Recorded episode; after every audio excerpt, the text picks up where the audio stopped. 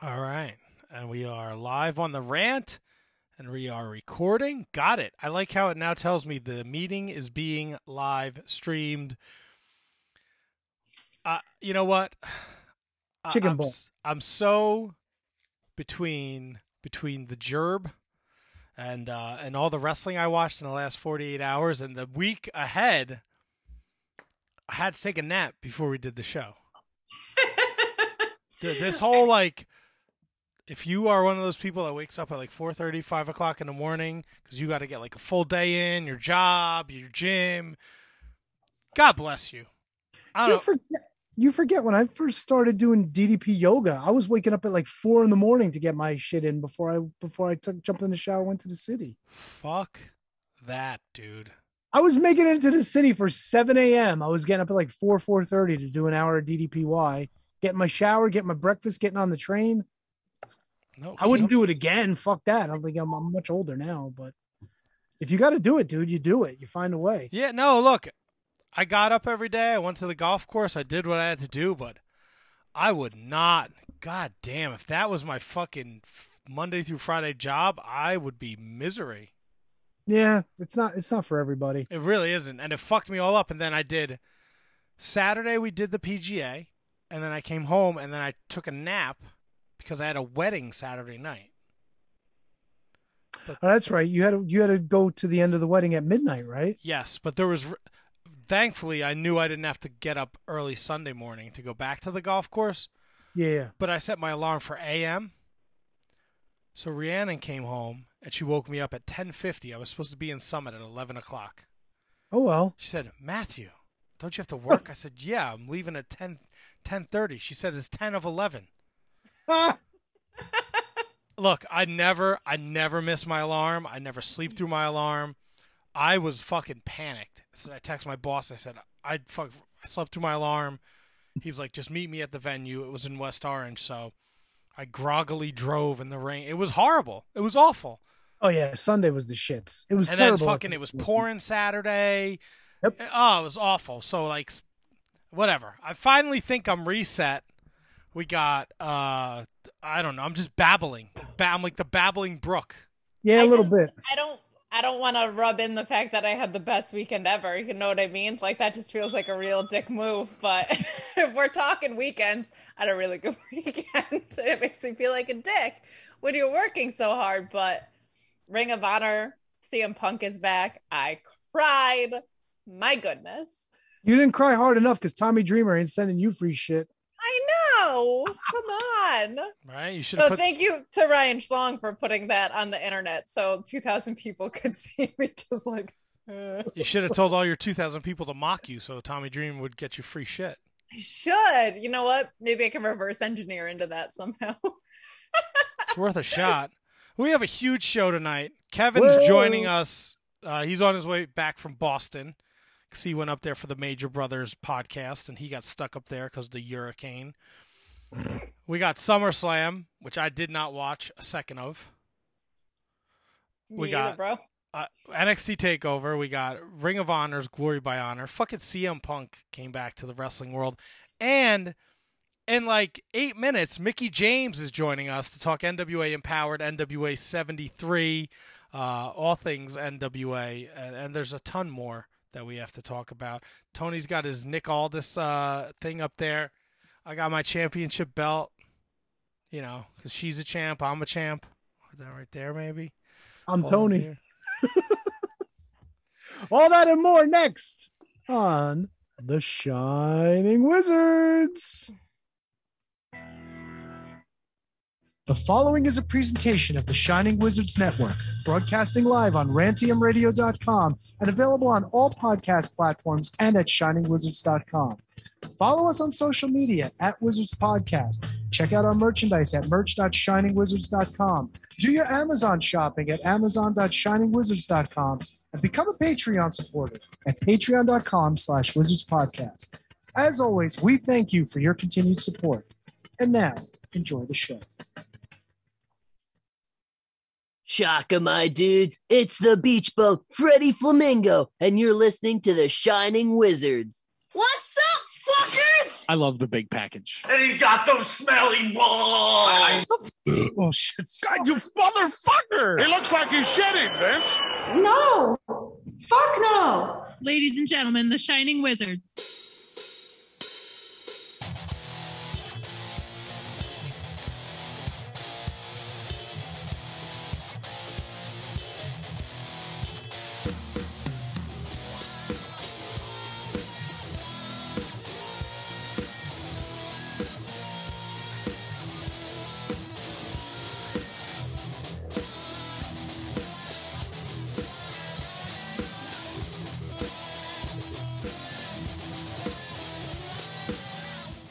Tell me you guys don't hear anything.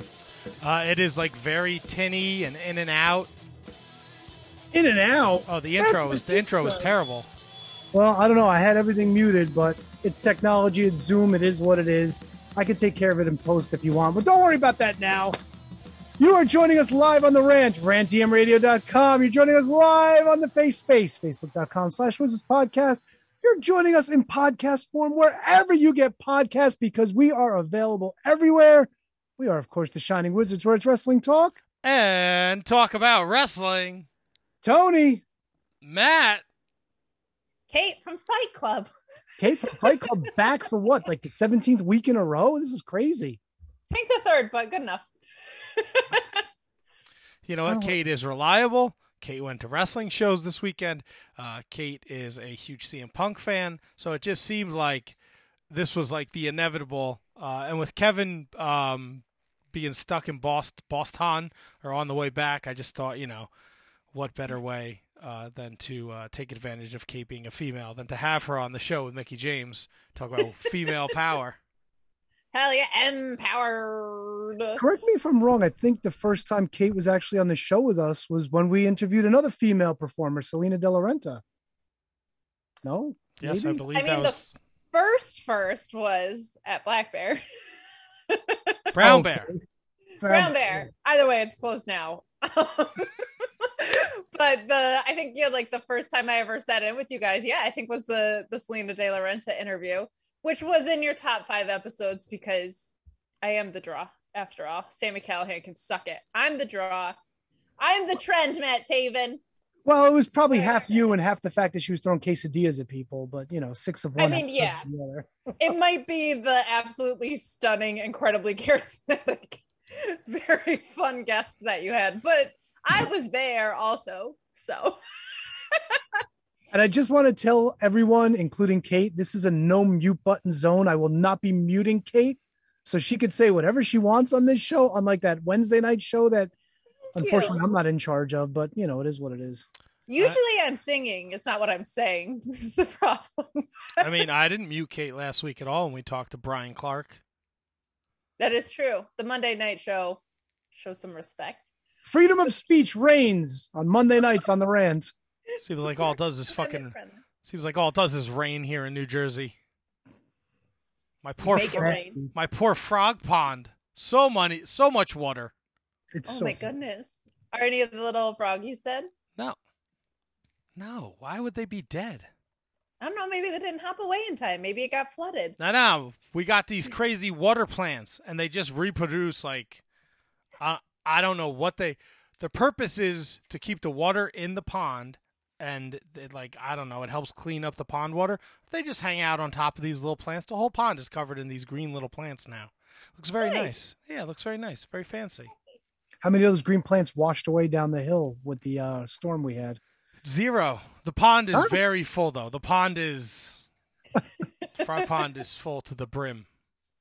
How'd you guys do with the storm? Much better than the last one. I kept my power. My power. and I didn't blow out any of my electronics like I did last time either. I blew out my studio speakers uh, because I did not unplug them before the storm last time. I learned that lesson once. and so I made out better this time. I don't know if you're familiar, if you remember my cold room, but you know, I have the gas line that comes pretty much like right through the middle of the room and it comes in to the back here where the gas meter is. For some reason, since they redid my steps, water comes in alongside the pipe.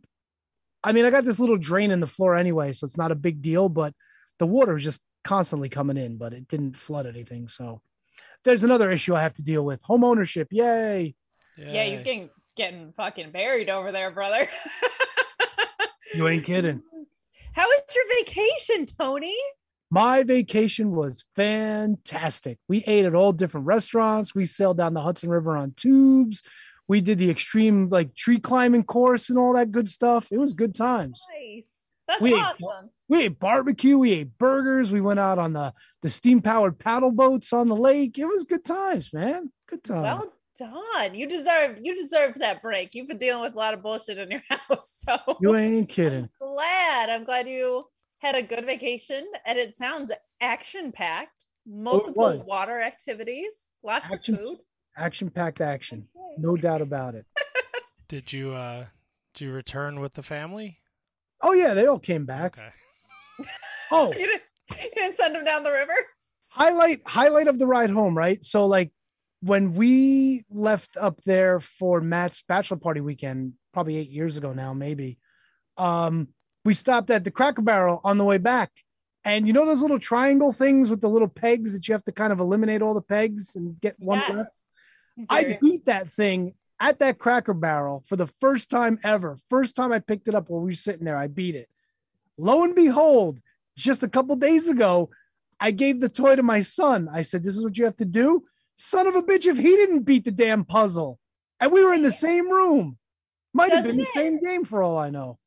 doesn't it tell you like on the little pegboard that that means like your levels of intelligence or whatever i thought if you beat that thing you're supposedly like a genius Well, I mean, You look who you're that. talking to, Kate. Come on, let's be honest. i mean bobby the brain heenan over there Apple doesn't fall far from the tree. i love it Tony, would you like to know? Six years ago to the day is when we went to Lake George and did the extreme uh, tree climbing course.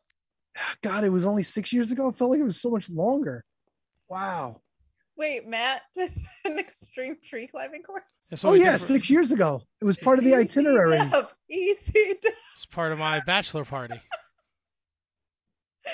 and you made it out alive wait tell take me through this extreme tree climbing course like was did it was it legends of the hidden temple like was no, it no, just you go up into the woods and they they put put a harness on you and you have like a clippy, and then you do like the you know first you have to make flipping sure and bullshit yeah you f- clippy not flippy. First you have to make sure you know how to work it properly so you don't fall out of the goddamn trees. So they show you. How Oh, to they changed the system now. It sucks. It's it's a lot more difficult to to to operate now, but it's a lot more safer.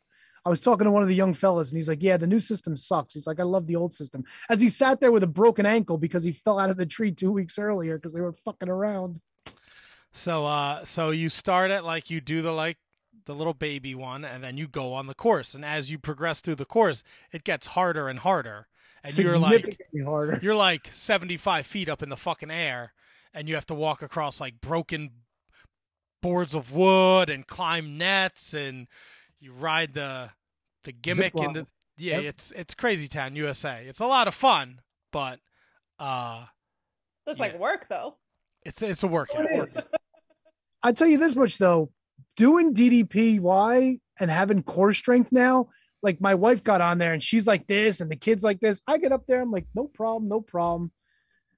Really Right. guy who's actually consistent with his DDPY as opposed to Matt and I who make cameos. Hey, actually, I was off for about two weeks. I really wasn't doing anything because we were getting ready to go on vacation and all that nonsense. But That I shit does make a difference though, for real. For Oh, real, hell- for real. hell yeah, I gotta get just a back. few I gotta get uh, back into the the DDPY. Uh, you should, dude. Stop. Me too. If you see, if you would have set your alarm for eight, you could have did your DDPY and then went off to do your uh, your job on Sunday. Get that shit in. I'd have to do Now- my job Sunday. I was off Sunday. No, I thought Sunday was the day after the wedding. When did you oversleep? Saturday, Saturday night. into Sunday morning. No, I had to go. I worked from midnight to two a.m. Saturday night slash Sunday morning. yeah, and then Sunday morning you overslept. No, No, Sunday morning I got to sleep in. oh, oh, so you fucked up and then had to go to do the wedding after you fucked up the night before. Wow, you had a shitty weekend. So I woke up at five o'clock Saturday morning, did the PGA, came home, tried to take a nap, fell asleep uh, at like nine forty, thinking I could get a good half an hour in before my alarm went off. oh, so you you woke up at ten to eleven p.m. Yes, yes, yes, yes, yes. Sorry Huh? for the confusion. No, no, no. You're good. You're good. Utterly impressed that you knew what day it was with your work schedule. and so I'll say this I don't want to get too much down the wrestling rabbit hole because Mickie James is calling him soon, but He's in the I- queue. I was so excited at ROH because I was like, I'm gonna get Matt stuff. He's working his ass off. I'm gonna bring home merch. I'm gonna make his day.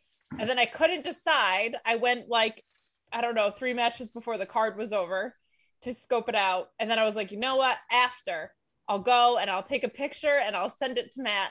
And that way he can choose whatever he wants. I come out before anybody has left the building, the entire merch stand is shut down which seems a like a terrible business idea. Like why are you shutting merch down right after the show after a ridiculous cage match by the way incredible where everybody is like hyped up. Like i people literally had their wallets in their hand like i'm gonna go buy a matt taven shirt and the whole merch stand was shut down. It was such a bummer. So now i come home empty handed with nothing for Matt after he's been busting his ass this week. I was so sad. You said she's in the queue, T Donk. She's coming in right now. Bring in the legend, please.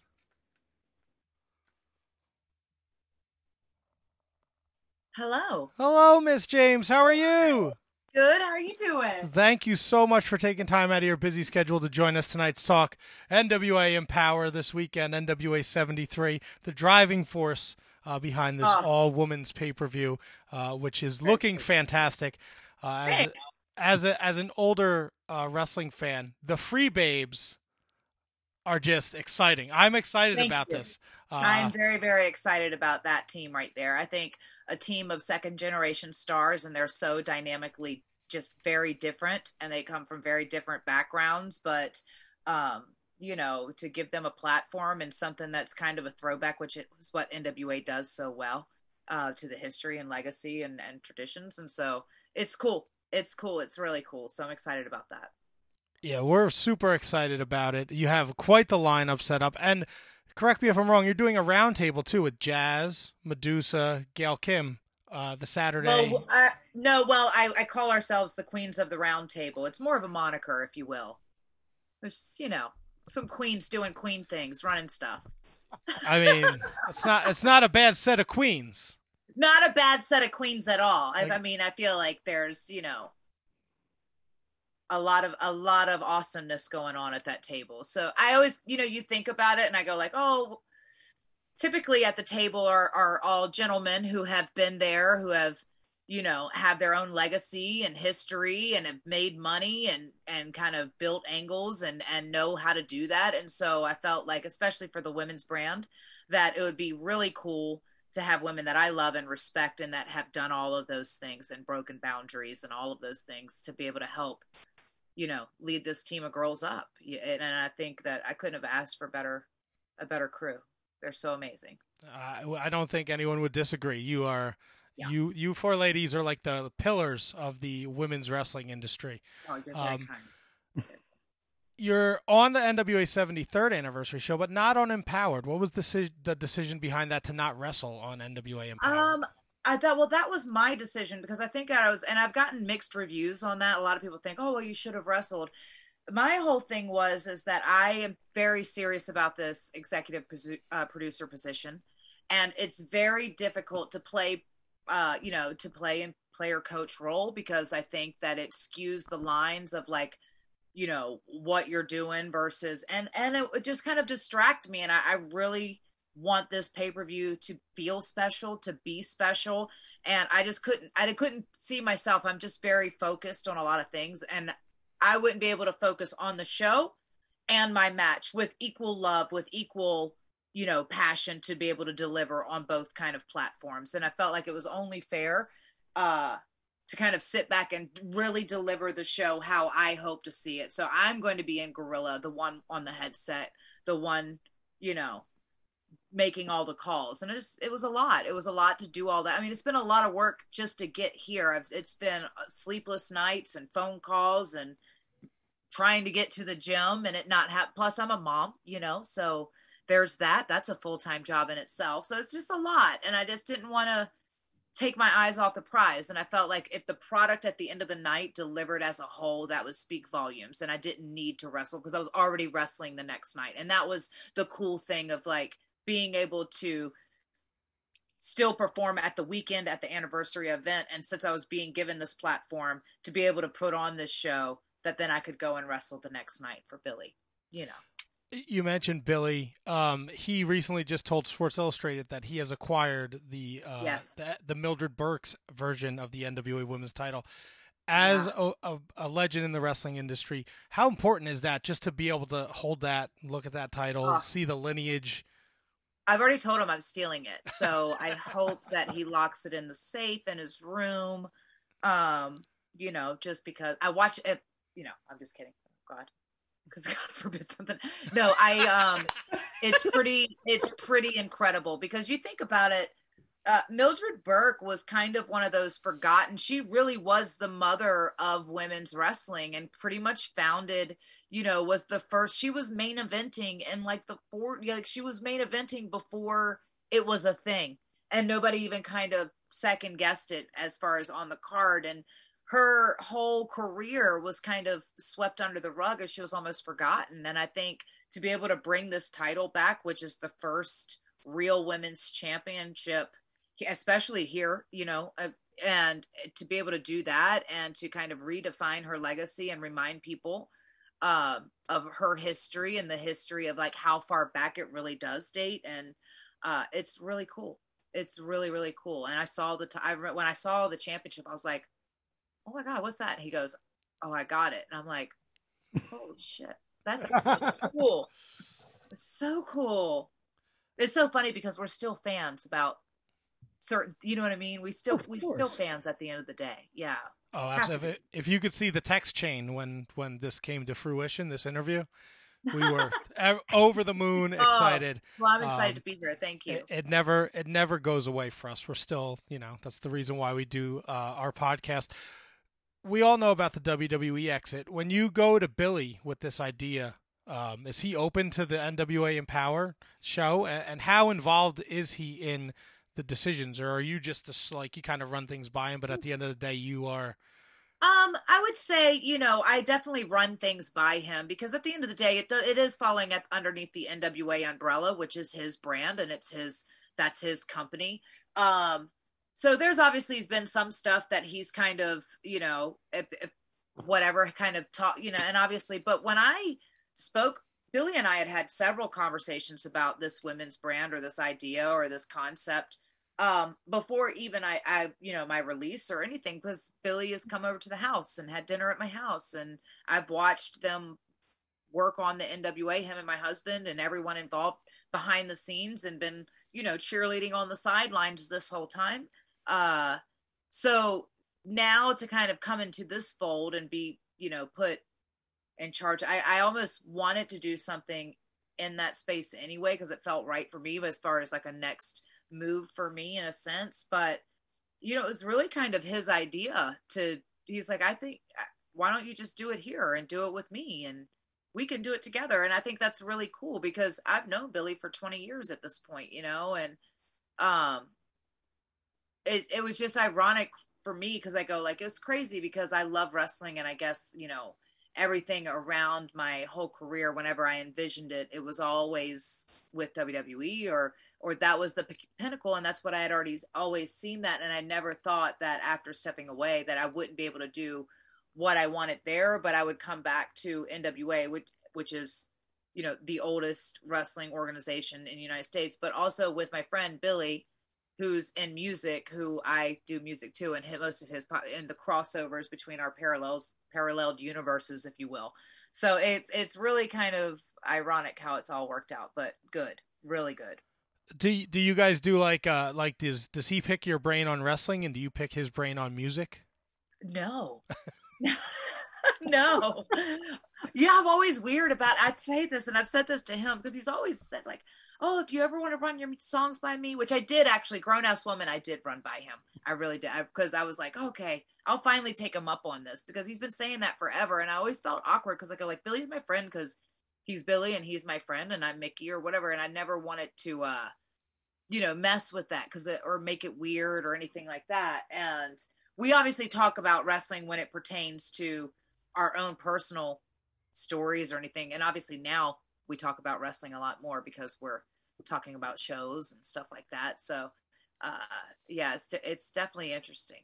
I don't know if he always agrees with me or obviously nobody always agrees all the time but like, you know what i mean? Like i think it's just it's really interesting to get his perspective and he's so smart and he's so creative you know to get his perspective because he looks at wrestling even though he's absorbed it and watched it for so long from a very different lens than i look at it because i've been in the ring watching it and looking at it and trying to perfect that craft of that whole thing. And so even trying to transition into this executive producer role it's like a whole new set of goggles on at the moment because you're you you're looking at it from a television perspective and from a bookings perspective and all these other things that you know you didn't always you would think about it but you would only think about it for your character per se if that makes sense yeah I know the uh, the forbidden doors open, and I know you've gone out. We've seen the footage from Impact, reaching out to Deonna Purrazzo, having her come in for the show.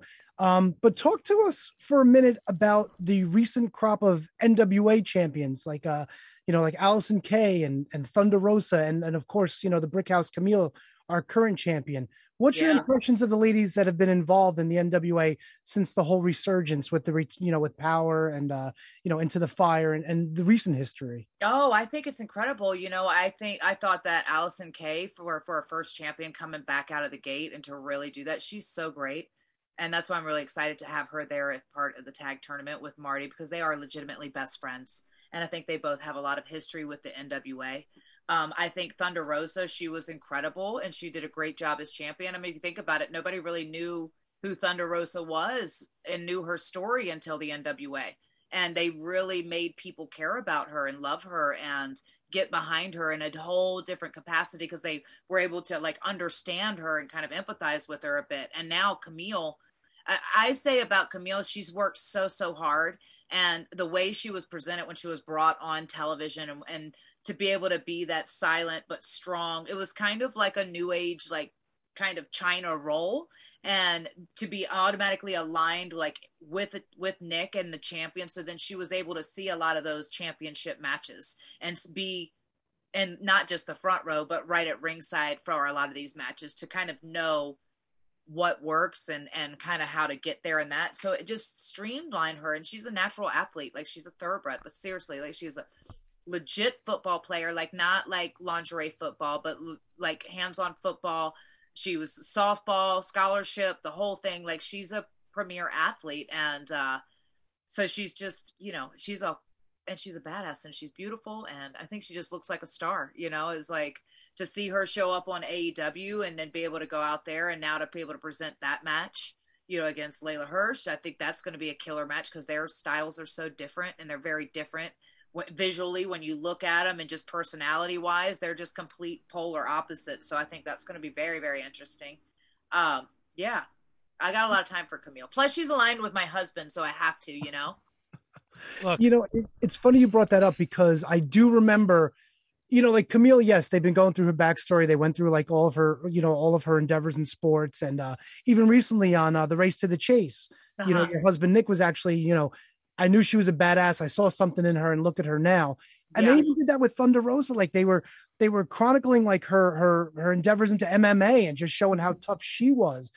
NWA has been doing a great job with giving backstory to people like you said who may not you may not be familiar with right but after you see that you're like okay now i'm on board with this person And Yeah, the way they shoot, I, I agree a thousand percent. I loved those ten pounds of gold pieces. I thought they were Hmm. so inspiring. They were so powerful. Um, I loved those profile pieces that they did on all, like on all of those, the race to the chase, because I feel like it just gives a more intimate look at the journey and it gives you gets you emotionally connected to those characters because now you feel like you know them on a different level because we always have this perception of that character that they play on television but when you get the story behind the grind and the story about that person and their journey. I mean, the stuff with Tim Storm, like the school teacher who I could not love Tim Storm more. Like he is an all-time big old baby face for me. Like he's just, you know, checks every box. So I I just think that they have a way and it's so different because I don't think that we try to i don't think that we ever try to per, like present wrestling in how what everybody else is doing because it is a unique product and it is so different and that's kind of what makes it magical is because it is a throwback to the way wrestling i guess what you would say was shot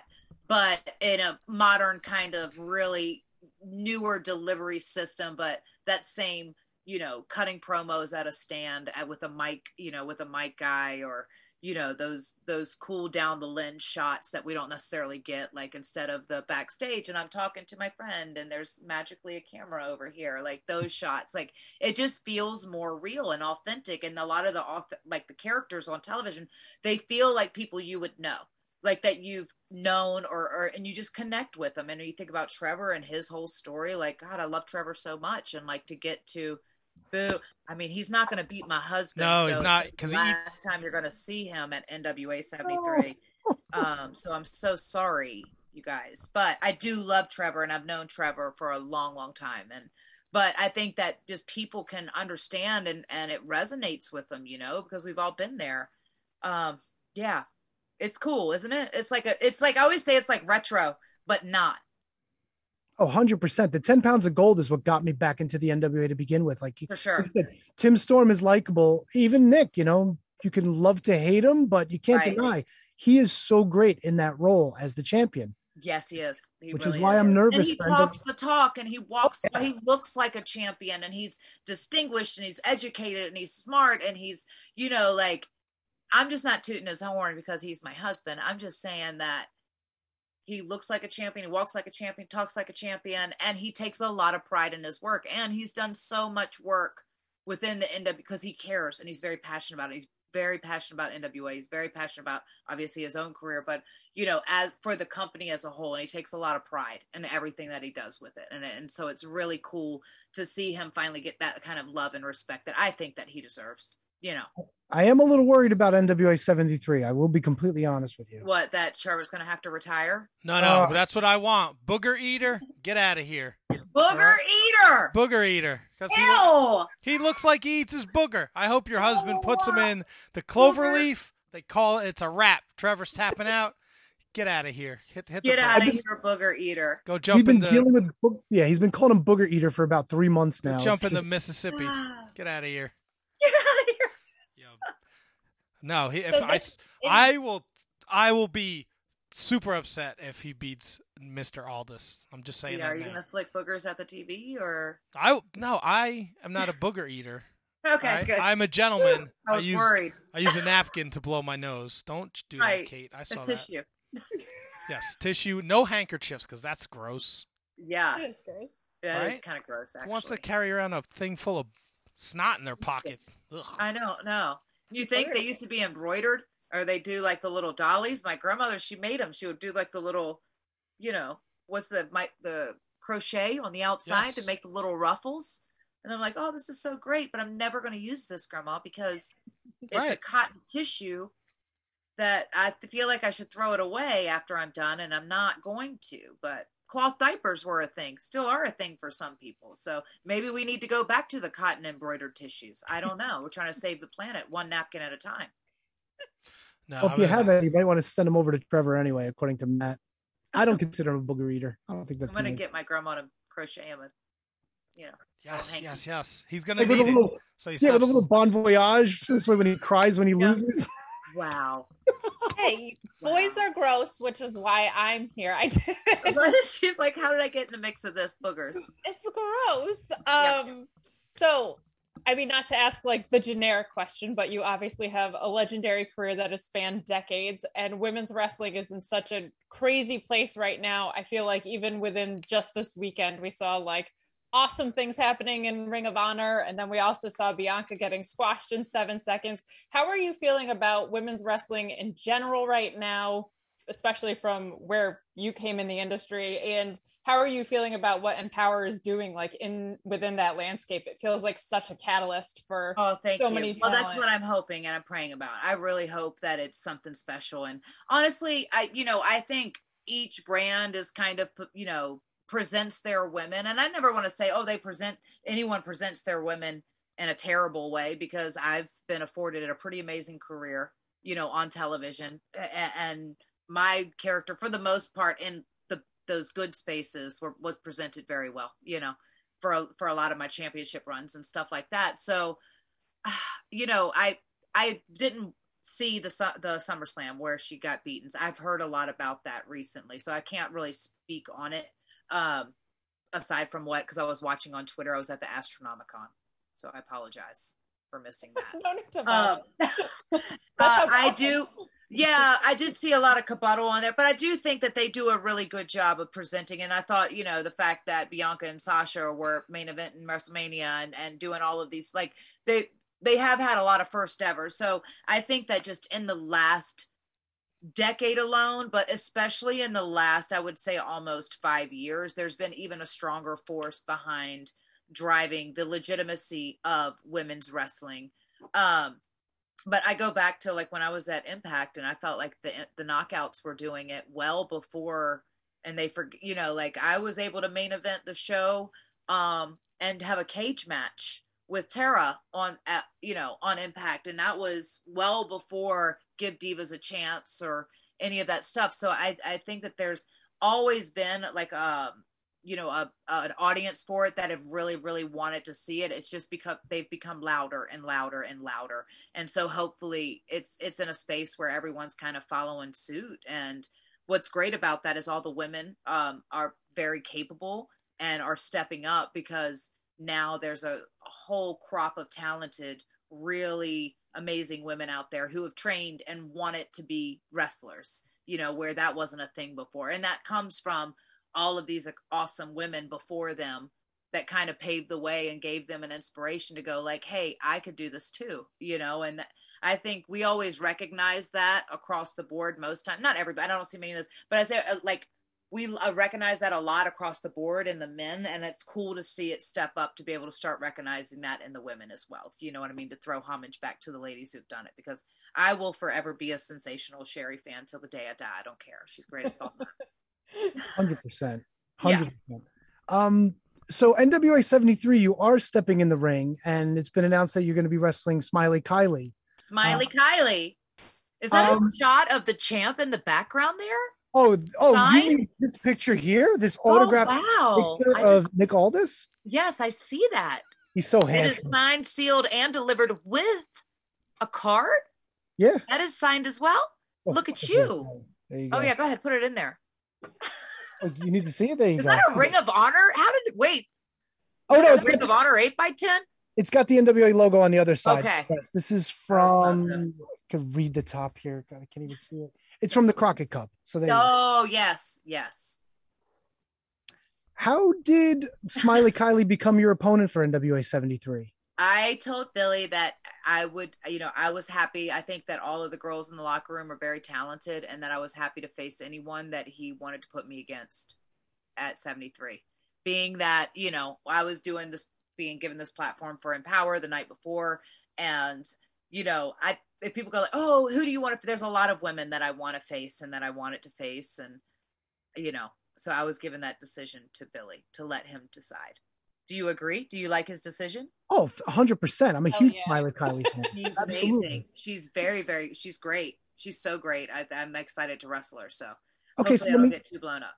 so let me follow up then. You you left it up to Billy. If it wasn't Billy's choice and you had a short list of who you'd want to wrestle, who's on that list? Oh God.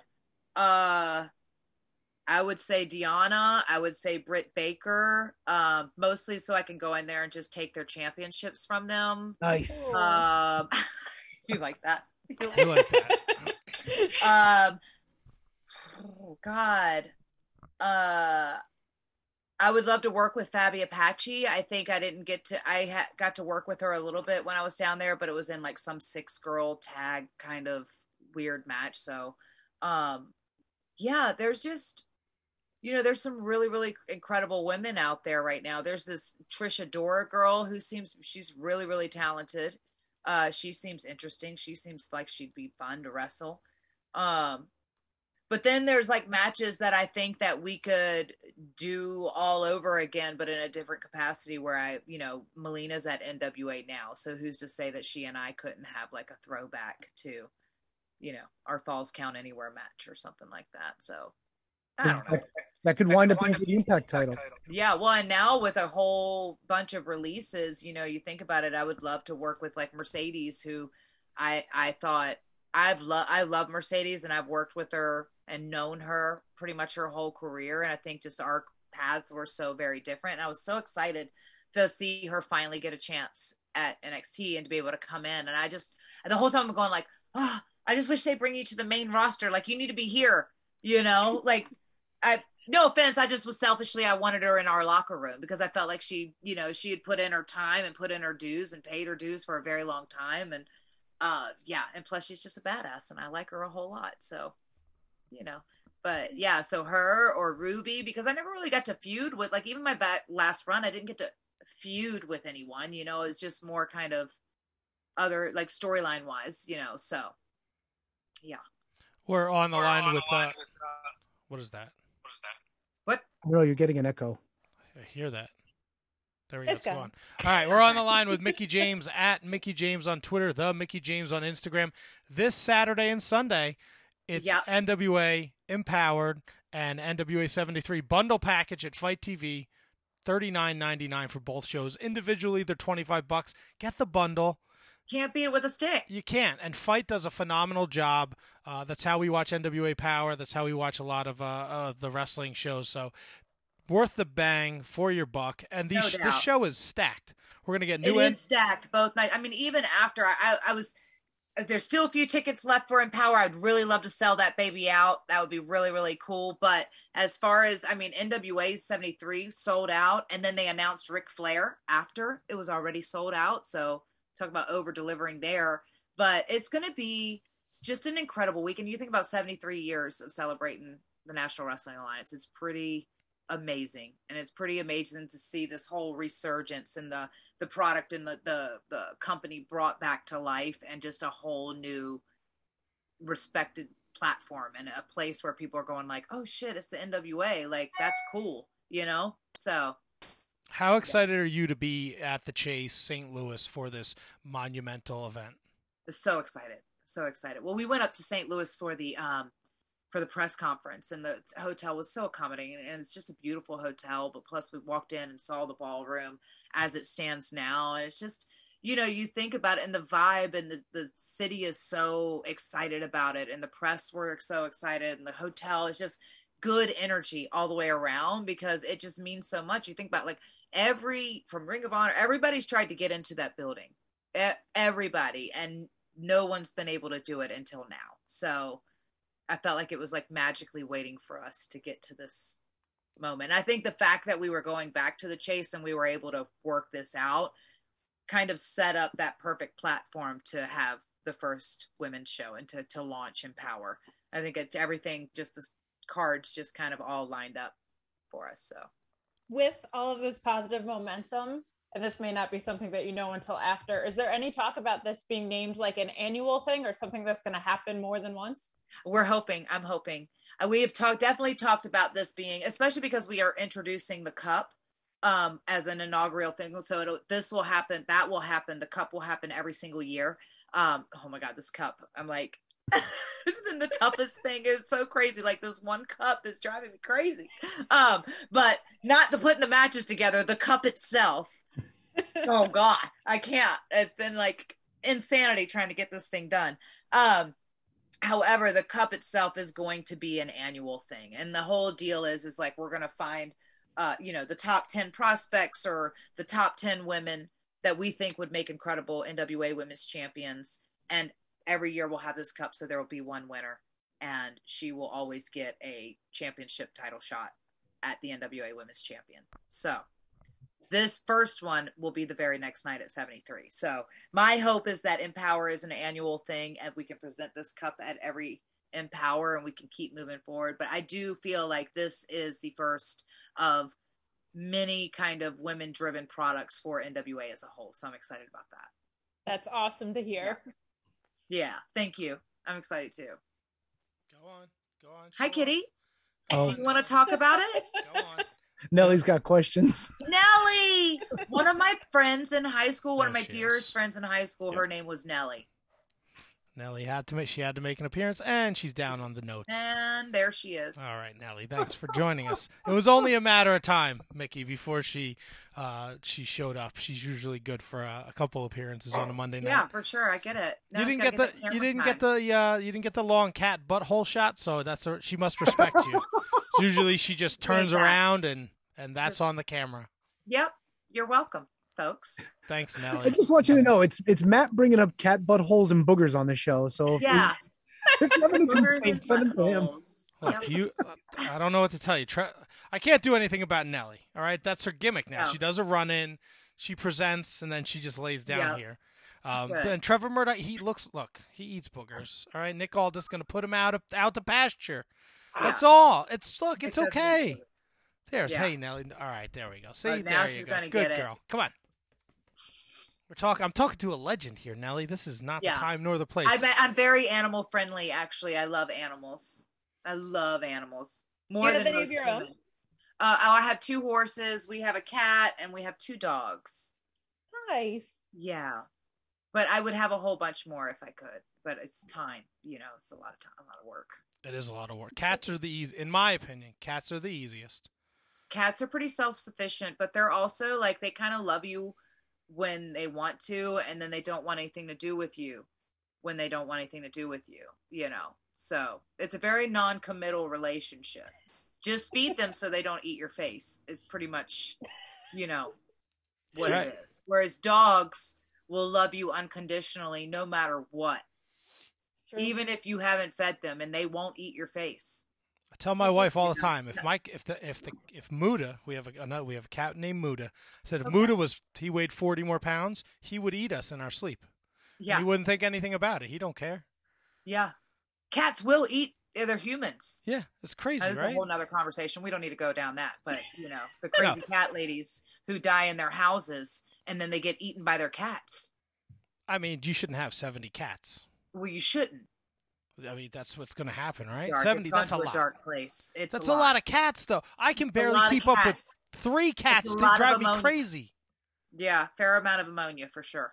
Ugh, awful. And we got the I got the neighborhood cats. They're trying to eat the frogs out of my frog pond. It's unbelievable. Better than your face. You know what? Some would agree. Some would disagree. Or Some would say, "Eat his face. Eat his face, Nelly. Don't eat my face, Nelly. Uh, come on, come on, man. Come on, no, Nelly." she's like, yeah, you're putting me over. The- gonna take all if- the time. the Invitational Cup. It's ten super talented uh, female wrestlers. Some that we're super familiar with: Chelsea Green, Lady Frost, Genocide, uh, Masha, Kiera Hogan. Some we're not too familiar with: Tootie Lynn, um, Debbie Malenko, Thunder Kitty. Who do you like in this ten-woman gauntlet? Who do you think is going to really open up some eyes? Who do I think? Um it's kind of tough because I feel like every woman that I chose is going to have a very good showing. And I chose them for very specific reasons, you know, and and I wanted, you know, this show to speak volumes across the board and just be super powerful and, and kind of inspire everyone. And I thought, you know, from Tootie Lynn being from St. Louis, who never really had a shot, she's kind of the rookie coming into this place and uh, I know that the hometown of St. Louis is going to love her and they're going to know who she is. But for her to be showcased and shined in a whole, you know, bigger platform, this is a huge opportunity for her. And I think that being able to bring in Debbie Malenko, who was retired and was one of those women in like the early 90s, when you think about it, that were like the women to watch. And she was headed to be like one of the big stars. Uh, and then because of her knee injury and then taking what then she just kind of quit wrestling and now at 50 like making this huge comeback. But talk about breaking like age barriers and all of those things which we talk about with women all the time because there is a difference between you know women's age and men's age and how they're presented on television you know and it is what it is. It's the way it's been and i think we've slowly pushed that back and pushed it back a little bit further but um yeah. And then obviously uh Jamie Senegal with Paula Damar. I think it's you know it's the first time that a, a, a transgendered athlete has ever performed in an NWA ring, to my knowledge, and and for me to be able to present her um, in the cup and to give her that platform where it's like, yes, I it, this is such a a powerful show. I thought it was important to have her there. Wow, I just looked at her and she was laying, and I said, "You're gonna fall," and she just kept going. Wow. And she's back. She's unbelievable. She's Come begging on. for it. Well, Uh, Matt's trying but- to.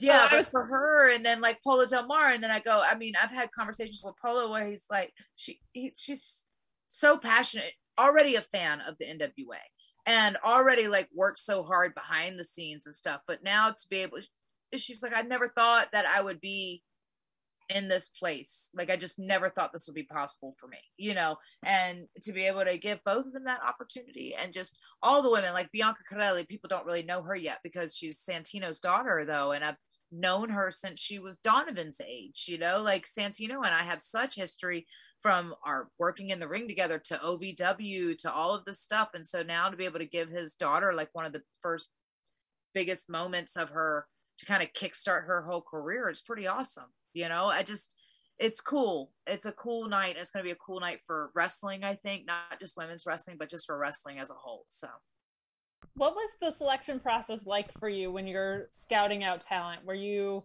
trying to fill certain types of wrestling in or people certain stories, or were you just going with the best that you thought you could find? Like when you're lining something up that's going to be so powerful, what um, what was well, you know, it's it's interesting because there's a lot of stuff, you know, obviously, um, even with like forbidden doors and stuff like that. Like it's like I, I really had to be cognizant of the fact of, you know, who the girls that were all wrestling on dark matches or different things. You know, I, I wanted to be able because I did say that I wanted to give new women opportunities, women that you necessarily haven't seen. And uh, sometimes you see the same women, uh, not that they don't deserve them because they do, and they're getting those opportunities for a reason.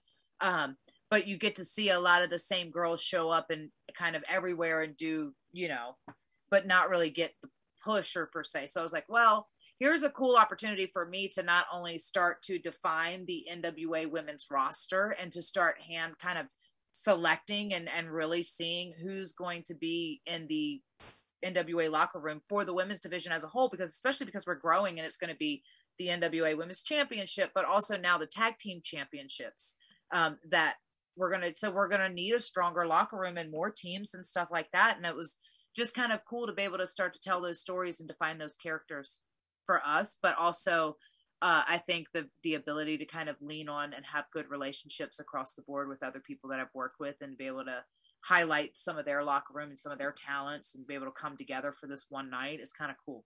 It's really really cool. And you think about like Melina and Deonna, like Melina has never even and up until this moment she had never been in an impact ring, which I didn't realize, but just of completely blew my mind. She had never been in an impact ring. She's never wrestled for the Knockouts Championship or anything. So empowers is like pretty groundbreaking for her and her career when you think about it. I'm like, wow, that's really amazing. And I and as it started to unfold, and she kind of, I was like, wow, that's really cool. And I'm like, well, why hasn't she been in an impact ring? Well, we're gonna make this happen right now. It's fantastic. That's you know what when you say that, it's unbelievable that she's never been Yeah, in an Yeah. impact ring when you think about it.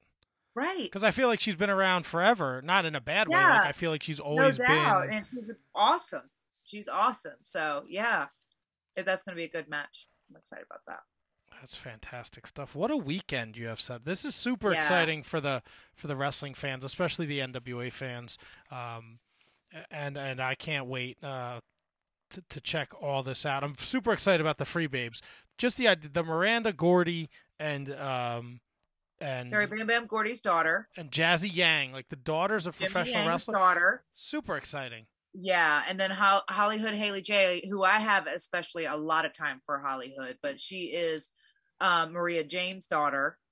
So she's like the she's a second generation from her mother's side, and, and Maria's been on the independent scene and done a bunch of stuff. And I would see her at tryouts all the time, and now to see her daughter kind of getting a chance, and uh, I just have a lot of time for her. I think because she reminds me so much of my sister, and I said this to her on the phone. Is like she walks and talks a lot like my sister who uh, my sister passed away two years ago oh you know so i think that she just kind of she reminds me of her so much. And when i first sat down and had this conversation with her plus just to kind of get to know her and know her backstory i was like i really have a lot of time for this girl. Like she's a single mom. She's like been on the street. She's busted her butt. She has a whole backstory that's kind of like, wow, like, and it's cool to be able to give someone like that a chance because I think that we've all been in different places and spaces in our lives, and uh, sometimes it just takes one person to kind of get you and believe in you and give you that opportunity. I know I had to have that for myself, and I think most people who have gotten anywhere in life have had at least one person to say that they could do it, you know, and to kind of give them that platform to do it. So, yeah. And you're not a bad person to be the one to do that either. I think that that speaks volumes. I'm a horrible person. Ah! I hope that all the cats are gonna eat her face. Look out, people. This is why I don't have but one cat. Wow. Smart, only one. Only one. Mickie James, the fan. What are you most looking forward to at NWA Empowered? What's like the one match you can't wait to just revel in? Um, I'm really excited about this. Well, I say this, but I'm also excited about the tag team championships. I think the fact that we're going to crown the first champions in like 37 years, the first tag team champions in 37 years is pretty monumental.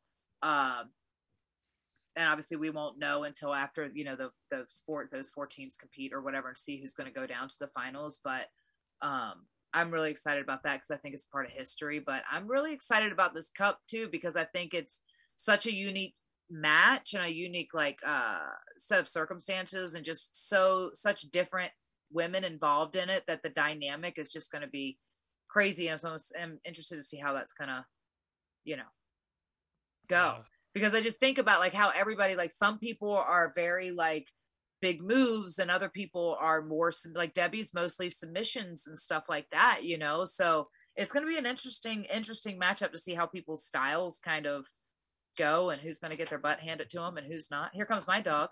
Oh, nice. What's your dog's Oh, name? you got a bath. Why? No. Oh, look at that little guy. That looks like Buster, Kate. And it does look like my dog Buster, who just chilled out. So I'm not gonna rile him up. This is the second week in a row. We had Adam Bomb and Adam Bomb's dog. Now, Oh yeah. yeah. You're sneaky. Get away from me. So adorable. I don't want you. no. Please do not apologize for bringing cute dogs onto the podcast. Um, what You has always bust the shot too, so I, you know, I get it. what has been the most satisfying part of putting this all together, and what has been the most challenging part? It sounds like the actual physical cup design might be the most challenging. what physical you cup, the physical trying to get this cup designed like has been the the hardest, most stressful. Why is it so stressful? Is it the Um, design I itself, think or that the- there was like no, I just don't even want to get into it. Fair enough. I Fair can't. enough. I'm just like it was a lot. It was it's just so much. I never realized that having a cup made would be so difficult. you know, here I am. I, I would say like the easiest part and the funnest part has been making the phone calls and having these conversations with these ladies on the phone and saying, "Hey, I really want you to come to Empower," and I really, you know, those con- that's been the best part That's awesome. Yeah, and like the genuine like because a lot of times like for a lot of them I've called them on Zoom like this and and so I could you know see them and talk to them this way. Um, but yeah, it's the most rewarding because you can see. It feels good to be able to like you know real help let someone else realize that someone else believes in you because it, it I think it goes a long way and we're all obviously all like trying to make it in this crazy world or this crazy business and I was in that in those same shoes and all it just took is like a jeff jarrett to call me and say he believed in me enough to let me do this or whatever the case may be and so yeah that's that's a cool thing and then the cup yeah that's that I can't, now I can't wait to see this cup. no it's gonna be beautiful it's gonna be amazing um it's just uh, you know there's always like the weird there's always like the weirdest things that you that what what happened there um wow I don't Sorry, know. my camera for some reason shut off. I don't think it's was fine charged. i'm not judging you This is my son's one of his friends when he was a kid. Sure. His name is, his name is Chippy's brother. yeah This is fall. This is falling apart really fast over here. No, here we go. I switched. I switched to my MacBook camera. We're good. yeah Sorry about that. that's all right You mentioned Yeah, the crazy so- the crazy business um, at Mickie James on Twitter, the Mickie James on Instagram. Uh, you are an entertaining follow on Twitter. I am. I'm very entertaining. Um, I have a good sense of humor. Yeah. Do you think Big Pussy's going back to The Sopranos? I don't know. Didn't he die? I have. n- I, Did he get killed off? you know, my wife recently watched all The Sopranos, and I kind of was in and out of her binge watching, and I don't really Yeah. remember all that much of it. I yeah, think I was. the only two that survived were Paulie and and Tony, but then Tony got off, so Paulie might be the only one that's left, right? Paulie's the only one. Yeah, Big, Big Pussy died. Yeah, I I couldn't. believe- I, you know, I, I think I'm funny. You know, everything's lighthearted over here. No, I'm, I look, thought I'm he, with you. I thought he resembled the gentleman. I thought it was funny. I thought it was hysterical.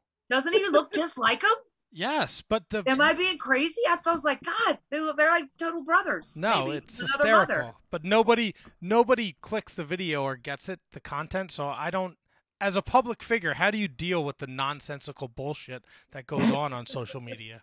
Oh, because they're not Soprano fans. You're saying Because it just everyone takes everything so serious on the everyone internet, takes everything literally, and it goes right over their heads. They don't get the joke. sarcasm doesn't translate. Um, Well, a lot well at all. No, a lot of things don't translate. You know, humor, humor doesn't translate a lot.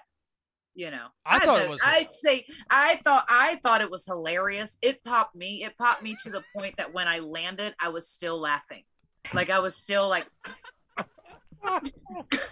they look just oh. like I thought it was funny, but I'm like, well, if you don't think this is funny, then you probably shouldn't follow me because this is my sense of humor right here. This is this is what you're getting here. You have to live to pop yourself. Well, I'm I just felt like people took it literally as if I was calling him that word, which was not the case. no. I was just saying he looks like this gentleman. Yes, that is absolutely. called that. No, people just they take it way too seriously. Yeah, right. like they their need to go back and watch Sopranos. It was a hell of a hell of a series, Oh. groundbreaking. What's your favorite show? What's the Mickie James? What can you watch? Like, there's nothing on T when you find time because I know you're a very busy woman. What's like the Mickie James go to? Oh God, my. I've gone through well, so my new guilty pleasure is Lucifer, and please, my husband hates the movie. My wife just much. finished that series, and I'm like, what is this? It's he says it's horrible. It It's terrible. That I'm like, yeah, but he's the devil and he's British, babe. He's British. He's devilishly handsome. You know? Yeah, until you You can know, see that he's there's the devil. angels, There's demons. There's all these other things. I'm into it. Okay, I like it. I get it. I just, I like it. I'm like, what are you watching? And they're then like, he, he's like, looks like me, and then like he goes behind a bush, and then he looks like a burn victim. He's the devil. Ah. Yeah. His brother, but he's living in a human body. is the angel. They're all angels because he was an angel too, if you remember correctly. Yeah, and then he goes, Nick goes, uh, he's got a terrible accent. I was like, I think he's actually British. I don't think he's putting on an accent. It's horrible, horrible. I can't do a British accent, so don't. Mine is I sound Australian. Oh, nice. You know what? I don't. I am fascinated by the peop The guy that plays House. He's like super British, but he does the English like you wouldn't even know. Yeah, Hugh Laurie, that's his name. Yeah. Brits are actually pretty good at doing American accents. It's us Americans that struggle with the British accent. We often come up as like Australian-ish. Yeah, this like Sort of. weird, weird New Yeah. Zealand hybrid Yeah. sounding thing. Yeah, Horrible. it's very weird.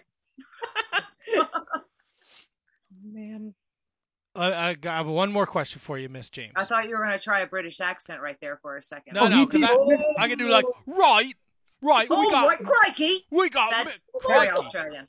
You Excellent. sound like a crocodile hunter, dude. Right, Yeah. nice. and Tea and crumpets for you, ma'am. Australian. Yeah, you That- sound like you should be wrestling a crocodile. terrible. I'm the next. of- I They're will be. high tea with the crocodiles. I'll be That's Outback. not a knife. this is a knife. I'll be Outback Jack 2021. There you go. Look out, Bringing people. it back. Uh, what was I gonna? Oh, CM Punk's return from a fan's perspective. I don't know if you saw it. Oh, How incredible. how great is that for the wrestling Oh, business? incredible. It was very, it was awesome for wrestling. again, I didn't see the whole thing. I was obvious. I was again. I was at the Astronomicon. What's an Astronomicon? It's a con. It was my first Comic Con back of of doing any Comic Cons. It was my. fir- It was outside of Detroit.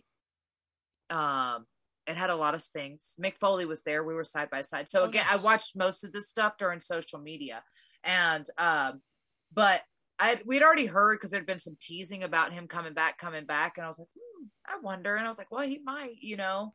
I think that it was pretty perfect. I thought it was pretty perfect. I Yeah, thought hometown, uh, something completely different. I thought that uh, he owned it, and he's a star, and he's always been a star. And I think uh, to see how much passion and see the fans react the way they did from you know the guy that was crying, like even Punk was crying. They did a close up of his face where he was like, "And I've cried in the ring because we love this business so much." And I always say it's it's the hardest part about this business is lo- is you love it so much and it'll never love you back the way you love it.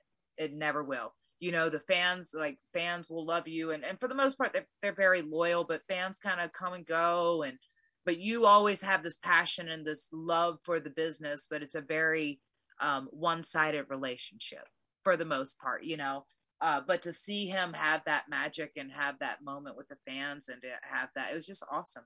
And it was just really, really cool to see it and to kind of get goosebumps and it makes you want to cry about wrestling. And I love that. I think there's going to. Oh, sorry, Tony. I didn't mean to cut you off, but I think there's going to be lots of magic and lots of moments this Saturday night and Sunday at lot of NWA crying. Empowered, NWA 73, especially when Booger Eater loses. He's going to be crying. There's going to be he's going to snot everywhere. It's going to be. I hope your grandmother can make tons of the doilies so he All can the just doilies. he can just Yeah. wipe his nasty face with them as your husband Oh, stands wow. there with with sweet Charlotte, the champion, the reigning, defending Yeah. NWA right World on his Champion. snotty nose. Yeah, because What could you imagine? Look, you're a mom, right? You, kids, look, I was a kid. I put boogers on everything, right? Ew. What is? What are you gonna do when you're the NWA World Champion and you got boogers on the belt, Yeah. What are you going to do when all these boogers run wild over you? brother? I can't. I cannot. What if he comes back? What if he loses and he comes back in a yellow mask as the yellow booger? Ew. You guys are so gross. What Give the- Mickie James in It's front not of us. You're happening. just That's Trevor history. is a gentleman. I've never seen him eat a booger in my whole life. Well, he's not gonna do it in front of people. I don't. I hope not. Yeah, like he's not walking in knuckle deep in his Well, I feel like booger eaters are kind of like they're. I feel like normal booger eaters. They've just forgotten that they just do it, and they just kind of do it as if it's a normal thing. Fair enough. I can see. I that. don't think that they pick and choose their moments of like, oh, nobody's around now, so I'm now going to eat a booger. I saw They what you pick their there. moments. I mean, They- they, pick them. They literally pick their moments. Uh, On the line with Mickie James talking about boogers. This is wow, This is why I love. This is why I love what we do. that is going wild right now. Uh, Mickie, I know you're a busy woman. We don't want to keep you much longer. Uh, NWA Empowered and the 73rd anniversary show this weekend. FITE TV uh, bundles forty bucks. It'll be the best forty bucks you're going to spend, and No it's doubt. You're going to get tons of wrestling this weekend. You're going to get introduced to tons of of wonderful uh, wrestling talent on Saturday night. You're going to get to see some historic stuff, NWA tag titles, that Mildred Burke Championship. If you're a belt mark like Tony is, because I know you appreciate those things, Tony. Yeah. It's going to be an awesome reveal. Uh, you and Thank Kylie uh, at the 73rd anniversary show, and that show is stacked too. Um, Kamille and Legit Leyla, or Kamille, excuse me, Kamille or Legit will face the winner of the Invitational. Come on, Nelly, Yeah. down. yeah Nelly. so that's just kind of interesting because we don't know what that women's championship is going to that women's championship match on 73 is going to look like um but yeah i mean the title could potentially switch hands twice in like two days National champion Chris Adonis taking on James Storm. yeah i'm excited James Storm that. coming back. Aaron Yeah. Stevens and Kratos against La Rebellion.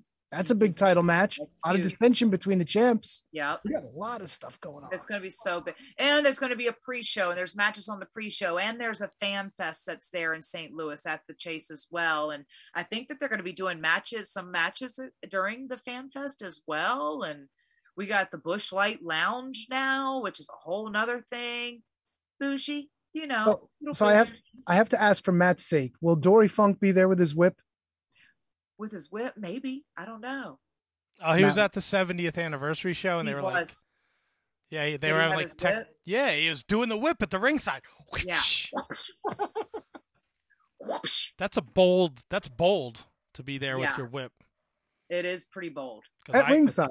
I could not Yeah. look. I could. I did um the Dory Funk Dojo. I've done a couple. I did two of them, the Dory Funk Dojo, and I was amazed then. And then the last time I saw Dory, he was still getting in the ring with these kids and like would uh, lock up with them and kind of like work with them. And I was so impressed because I remember he would do this thing from the corner to the corner to the corner where you would have to roll, slap the turnbuckle, and then you had to jump and turn into him like this at all four corner, and he would meet you there. And I was like, ha! like this. But it, I will- this is like one of those like odd memories that it's just I forever will turn and see Dory's face right there when I turn because it's just I've never forgotten it. It was so, and it, even when I went back the second time when I did the dojo the second time, and we went through some of the same drills, and it was my favorite drill. I don't know why. I think because you just turn and he's there, and he's like, ah. it was cool. Unbe- that's amazing. I love that. It's so silly, but it's like every time I do, whenever I've done those drills and I've shown up, always I'm like, Dory, Might see him on Sunday. yeah, I'm gonna I'm gonna roll him in there and have him do them with me, just for nostalgia. You mentioned Ric Flair. Any other? Any? Can we expect any other? Uh, any surprises? Any? Uh, anything up the sleeve? Well, I hope so. Well, if I told you, it wouldn't be a surprise, would it? Fair enough. Don't ring the bell, you dick. I don't ring the bell. That was on point. That was a great answer. Ric Flair. Ric Flair in the NWA. 'cause It's like That's peanut, pretty huge. it's peanut butter and It's jelly. huge. It's a no-brainer. It is. Quit it. What's your Um, What's your doggy's name? Her name is Pixie Peabody, um, Hi, Pixie. aka Satan. Oh, Um, Oh, hi, Pixie Peabody. I love when dogs have full names. It's yeah, she has a Twitter account, and I got it started when she um, was a puppy, and then I realized that I can't even keep a hold of, like, I can't really keep my own Instagram up to date. So to keep hers up to date too was a lot. Uh, so uh, yeah, I just posted a first picture in like months on there for her. So Well, there you go. Go over. follow Pixie Peabody. Pixie Peabody, yeah, she might be more entertaining than me.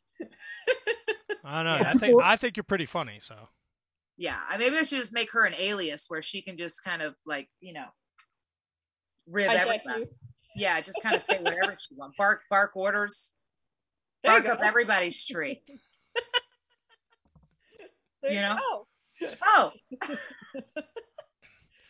Mickie, it's been an absolute pleasure. it's so fun. Uh, at Mickie guys are James on Twitter, the Mickie James on Instagram. Nelly, come on, say say bye, bye, bye, Mickie James. Uh, this weekend, NWA Empowered, NWA 73rd anniversary Thank show. you. Thank you, s- Oh, Nelly, come on. Nelly. She's really doing it.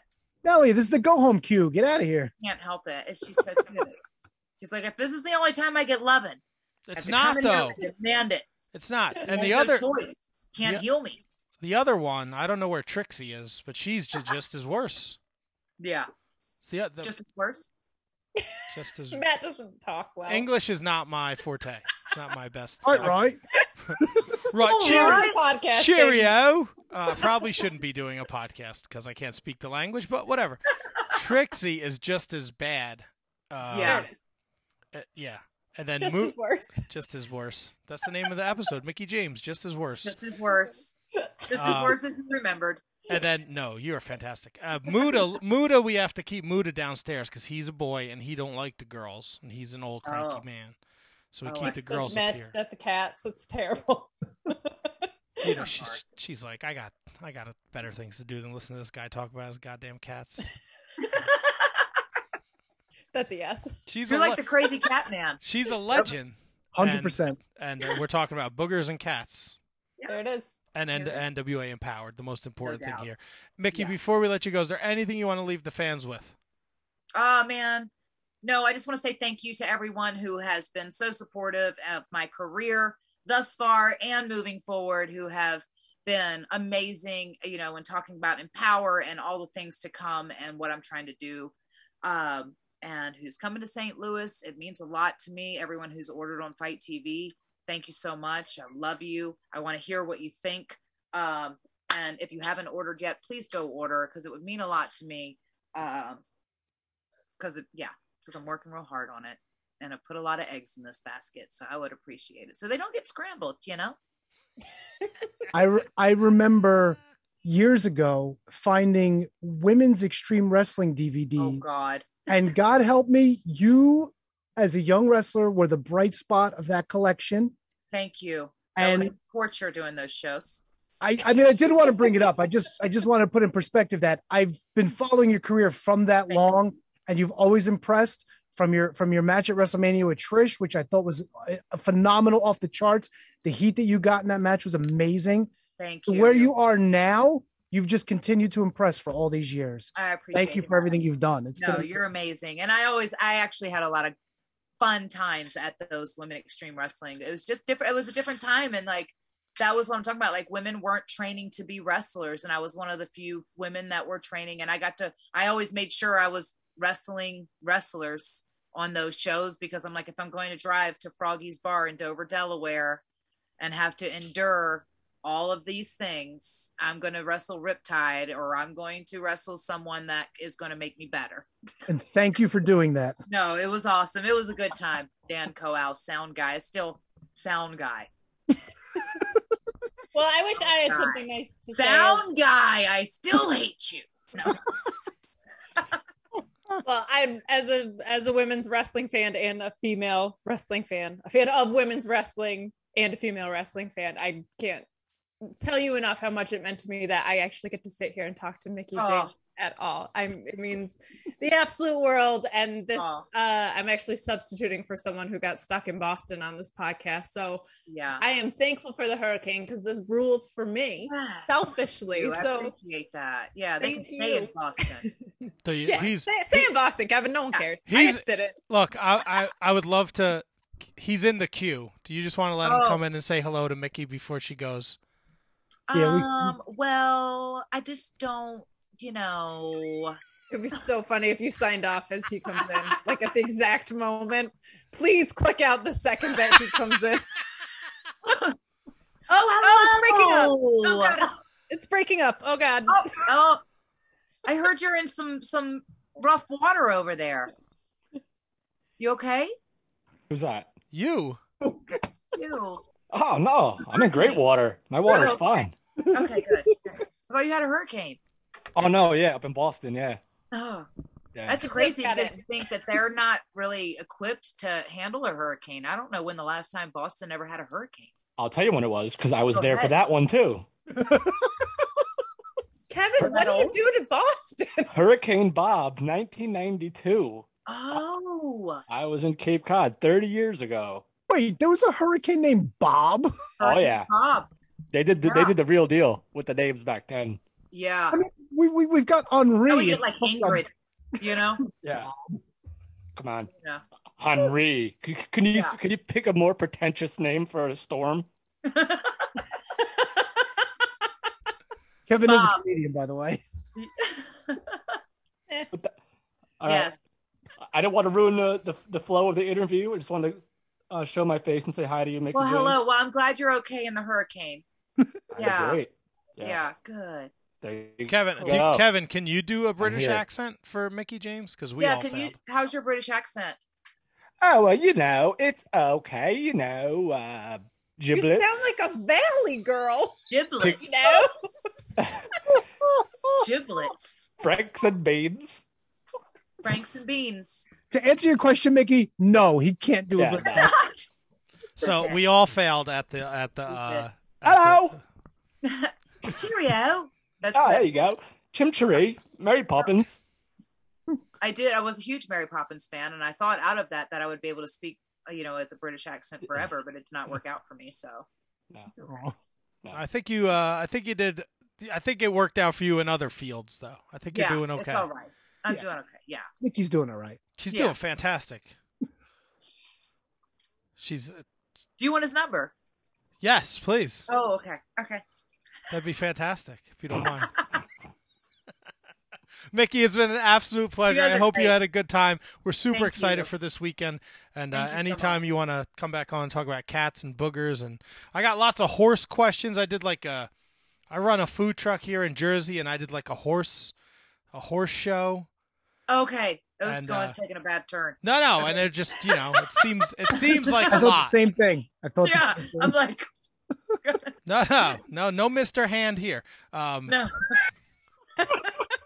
come on, Nelly, what are you doing? I just got. It seems like a lot to take care of a horse. It is. You got to brush them, and you got to feed them, and you got to the horseshoe thing. Like, it seems like it hurts, but people are like, no, it doesn't hurt. I don't know. It's like your fingernails. Yeah, but when you like, what's up, Oh, we gotta run in. Gotta We got- run in. We got to run in. Come get mommy. It's time to. We're done here. Yeah. It's dinner time. Is is that the hands, is that the handsome fella that's in the Nick Aldis action figure commercials? Sure is. we got a celebrity tonight. Guy. yeah. Well, thank you Awesome. again. We'll t- No, thank hopefully. you. This was so fun. I really appreciate it, and I, Oh. I appreciate you guys um, putting over Empower and stuff. So well, we're you very gotta let me know what for you it. think as well, except for any if it has anything to do with boogers or. Well, hopefully your husband can take care of that Sunday night. I hope so. So do I, because I look. With all due respect, it'd be a black eye for the NWA if the Booger Eater was the champion. When we look, when we do picks, I'm picking Nick Aldis. We pick the pay per views on this show, Mickie. I'm taking Nick, Nick to retain. I will be devastated, You devastated. will be devastated. Yeah. Me and Nelly, we're going on a hunger strike. Boycotting. You're going on a hunger strike. I need to Oh, do God. something to to to trim down. Wow. Yeah. Well, don't put Nelly on a hunger strike then, because she'll eat your face when you're sleeping, and then that would be bad. That's a great Great point. Yes. Very good point. Mickie James, everyone at Mickie James on Twitter, the Mickie James on Instagram. Give her a follow. Support you. NWA Empower this Saturday night, eight o'clock. FITE TV. Get the bundle package with the 73rd anniversary show. It's wrestling the way it was meant to be. Oh, I Uh, love it. It's not all bells and whistles and bullshit. It's wrestling the way it meant. It's meant to be. That's Wrestling, baby. Yeah, I love it. we love you, Mickie. Thank you again. Enjoy the rest of your night. Thank you. Good night, Mickie. Have Thanks. All right. Bye. Yeah, Bub. Mickie James, everyone. All right, guys. What did you guys talk about? Boogers. Um, boogers and cat butts, as usual. Cat butts. A little bit about NWA, but the most important thing was we circled back around on the booger. I jumped in the Facebook chat and my brother said, I saw my brother post like boogers and buttholes. That's the name of the show. well, butthole is a dead giveaway that it's the cat, right? I mean, come on. Ah, yeah, true. I mean, True. That's a good point. Ah, I'll- death taxes and Nellie's butthole. That's the certainties in life. hardcore buttholes. She was fantastic. She's Was she awesome. good? Something I learned. About, something I learned about the Mevo during that. Apparently, it's not charged up, plugged into your laptop, so it wound up dying about an hour. So there's that. Oh. She was very generous with her time, I guess, eh? She was. Yeah, she gave us like an hour. Yeah, we were. An I mean, hour. we were flowing. She was unbelievable. That's awesome. I can't wait to listen to it. Oh, such a fun yeah, I'm so glad you were late. It's awesome. I got to sit in. Yeah, what the fuck? Kate again? I'm taking over. I said I'm like on a Brock Lesnar deal. I don't come around that often, but when I do, I'm making, making moves. So Matt, what always hurricane welcome. are you going to be stuck in next week? It's your turn to have a week off for Kate to replace you. No. Yeah. Uh, no, you, no hurricanes for me. Oh, What Sorry. you got? Obviously, you're back though, Kevin. So uh, everything worked out, right? Yeah, for the most part, a little a little turbulent flight, but it was uh it was good. It was great. It was it was it was uh well worth it. Obviously missing Mickie James stunk and stinks, and I can't believe it happened, but Stunk. Stink. sting. It stinks. But what are you gonna do? It's Well, I- nothing I could have controlled or I think it went really well, and I think there's definitely a possibility that we could get her back on because I think she had a really good time. Otherwise, she wouldn't have stayed on for an hour. Yeah. Oh, it looks like you guys had fun, and if the little bit that I had here at the end is any indication, uh, it seems like she had a great time. So well done.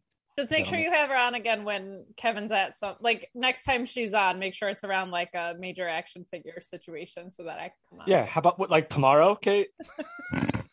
Why? What's going on tomorrow? Is there more figures tomorrow? Nah, there's a show in Newark, a WrestlePro show in Newark tomorrow. Tomorrow? on a Yeah. Tuesday? Yeah.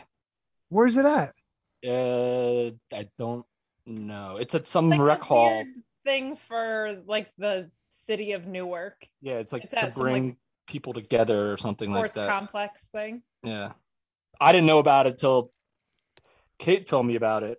I Wow. thought they were going to Alaska t- this week. The next day, they're flying out. Oh. I guess because they figured they're going to be in Newark, they, they're going to the airport. They might as well make a day out Let's of see it. who's let's see who's on it. We got Follow, we got uh Hawkins, Brian Myers.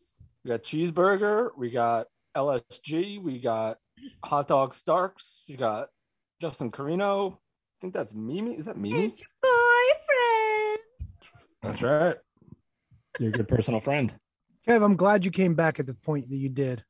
Yeah, I, I'm, I'm- I feel like I'm tanking the show right now. No, it's fine because you know what? We got so much more to talk about. We got returns, we got pay per views, we got picks to cover. But Kev, the reason why I'm happy you're here is because I need you to tell everybody what we always say about this time, my friend.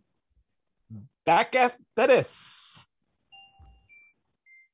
We know you love shopping at Amazon, and we also know you love listening to the Shining Wizards. That's why you're hearing this commercial right now.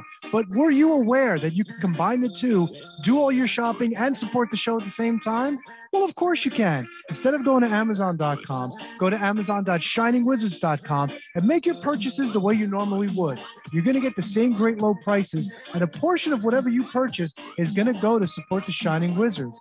How great is that? You, by purchasing anything that you normally would anyway, is going to support us. That's a win win in my book. So from now on, when you shop at Amazon, go to Amazon.shiningwizards.com or click the banner on our website and do all of your shopping with the Shining Wizards.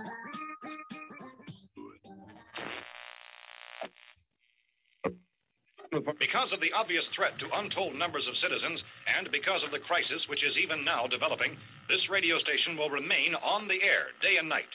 This station and hundreds of other radio and TV stations throughout this part of the country are pooling their resources through an emergency network hookup to keep you informed of all developments.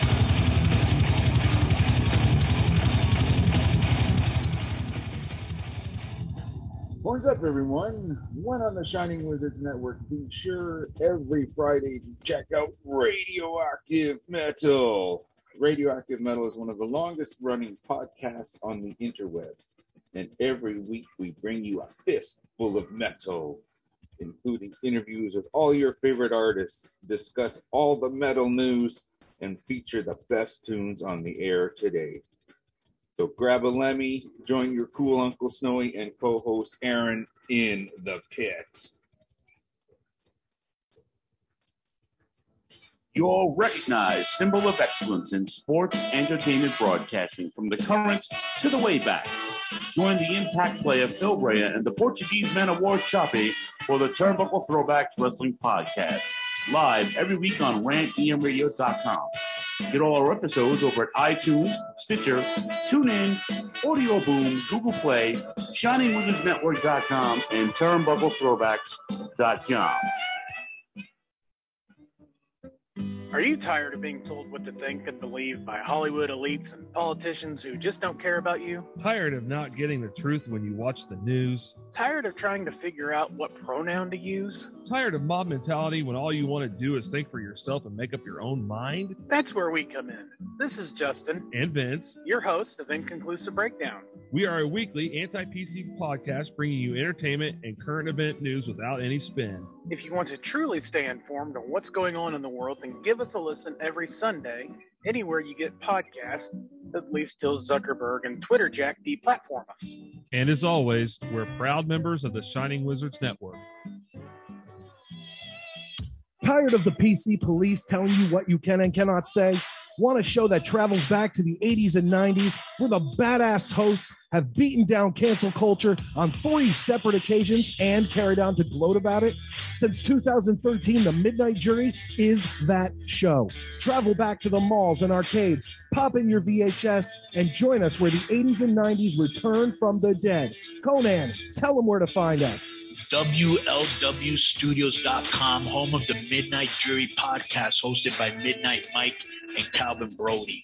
Also available on all major podcast platforms via the Shining Wizards Network, and join in the conversation on Twitter at Midnight Jury.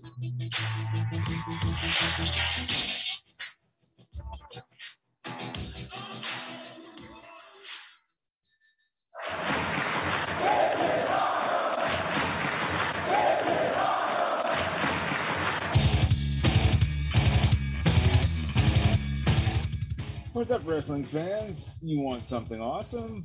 Check out Wrestling Night in Canada here on the Shining Wizards Network. We're three Canadian metalheads uniting for the love of pro wrestling. Every episode, we go over all the latest news and special events with the odd unique interview as well. So grab a cold one and check out Wrestling Night in Canada, eh? Are you tired of being uninformed? Together, we can change all of that.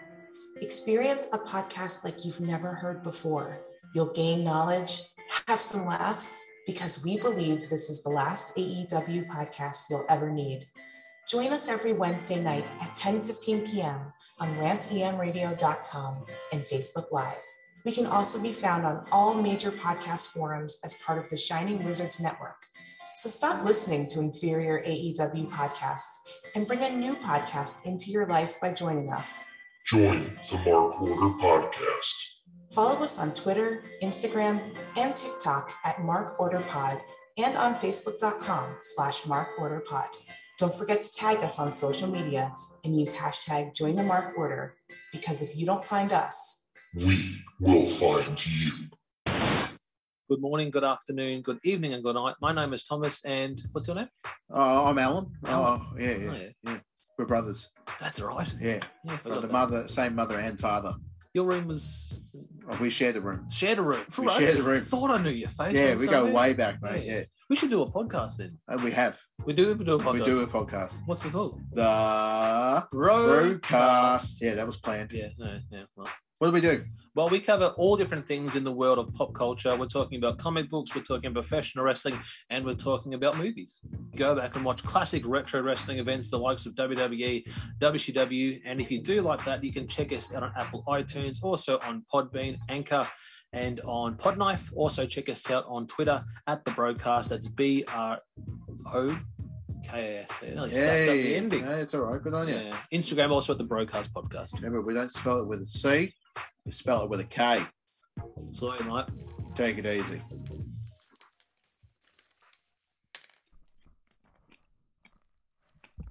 Yes. Hello.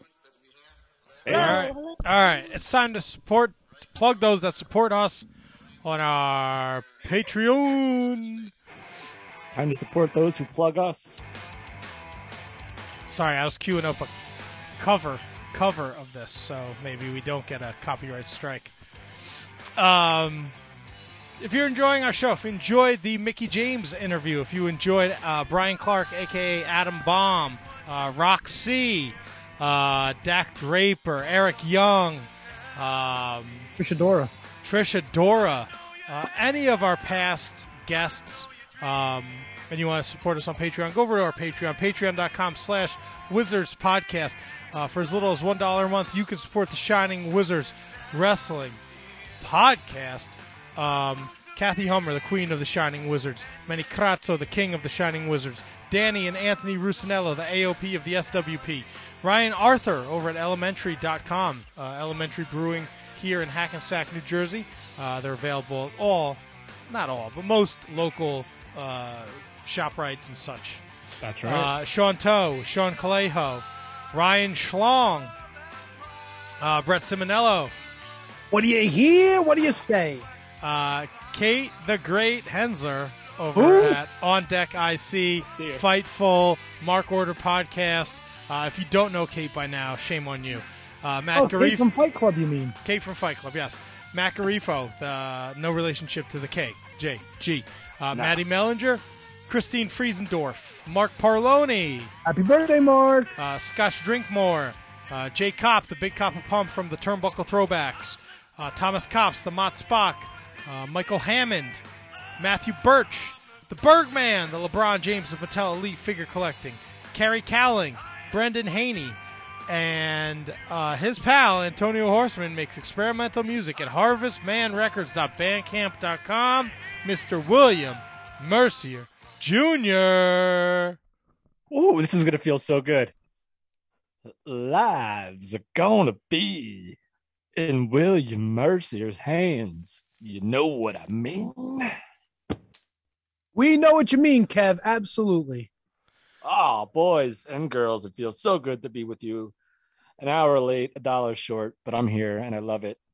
Well, Let's talk some wrestling. Yeah, there's a ton to talk about, and obviously, uh, we didn't get into it before Mickie James joined us because I think this is going to be a big conversation. But Friday night, what's up, Tony? You're leaning. I was going to say the biggest news of the day. You mentioned it Saturday night. Becky Lynch, the man, is back. Oh yeah, and Brock Lesnar too. Your brand new SmackDown Women's Champion. That's big news. Fuck What about. Kay Lee Ray? bro. What about Kay Lee Ray in NXT? That's huge news. Dude, fucking Brock Lesnar came back and tossed Cena around like a rag doll. He wants the tribal chief. That's right. I can't Come think on, of bro. anything more significant than that. Then No, no, there wasn't because there wasn't anything. especially like on a personal level. No, okay, that's right. Are you all look? I I appreciate everybody on Twitter. I appreciate the groups that that the Shining Wizards Wrestling podcast is, the retweets, the likes. It's it's it's inevitable, people. The biggest fucking return of the week. The biggest return of the goddamn year. Biggest return in a while happened Friday night. Tony's crushing those Trulies. That he Ke- Kevin he did not do one during the Mickie James interview. That's Um, all that matters. God, you disgusting gaseous. um, the the first dance, AEW Dynamite or AEW Rampage, excuse me. You didn't even um, notice. I had my inner circle shirt on tonight. What Yeah. does that have to do with anything? I'm an AEW fan. Oh. Woo!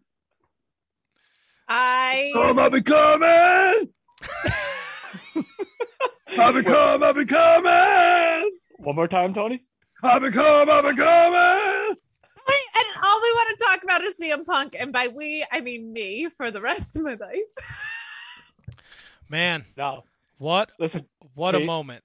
Kate, you weren't alone. Listen, I was I literally just got back to my hotel room just in time for like the the little, little bit of a pause and entrance and listen, I'm not gonna lie to you. I'm 38 years old. I'm a man. Guys, I'm a man, right? I'm a man. I cried. Aw. I cried, dude. I cried. Now wait, Like- Kate. Before we get your take, you were talking Wednesday that, or no, last week that you were gonna have Ryan drive you home so you would like what what happened? Like, did you make it home on time? So Yeah. I I got a hotel for the night because I was also going to jump on Fightful. Um, and then I was like, well, if I'm going to get a hotel, I might as well go tonight too because I'm already going to be in Philly. So went to the ROH show. We did leave early. What uh Um, what match did you leave during? Danny's. Um, we left between matches. I think we left right after, or no, we left during the street fight clusterfuck with Deppen and everybody. Um, uh, so we left during that, and we got back to the hotel. I I wish you could have seen it. I literally had the TV on and turned to the channel in case we were like coming in. Like I was so prepared to run in there, but we got there with a couple minutes to spare.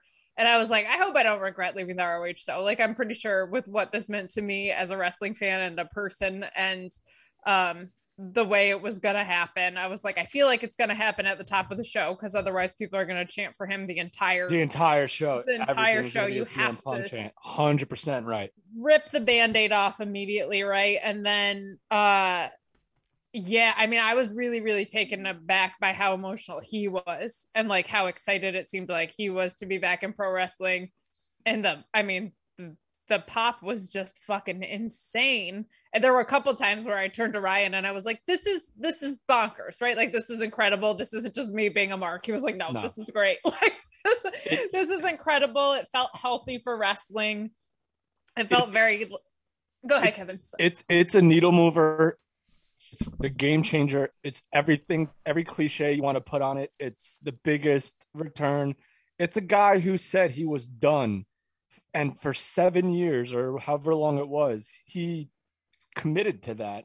But now he's back at a different place that deserves him. Like it deserves CM Punk. It deserves these moments, and they're gonna keep coming, man. I'm telling you, CM Punk, man, and what this means for the current roster, I don't know, but like, man, CM Punk is just gonna be, God, that's just like, how many times did you have you watched it since Kate?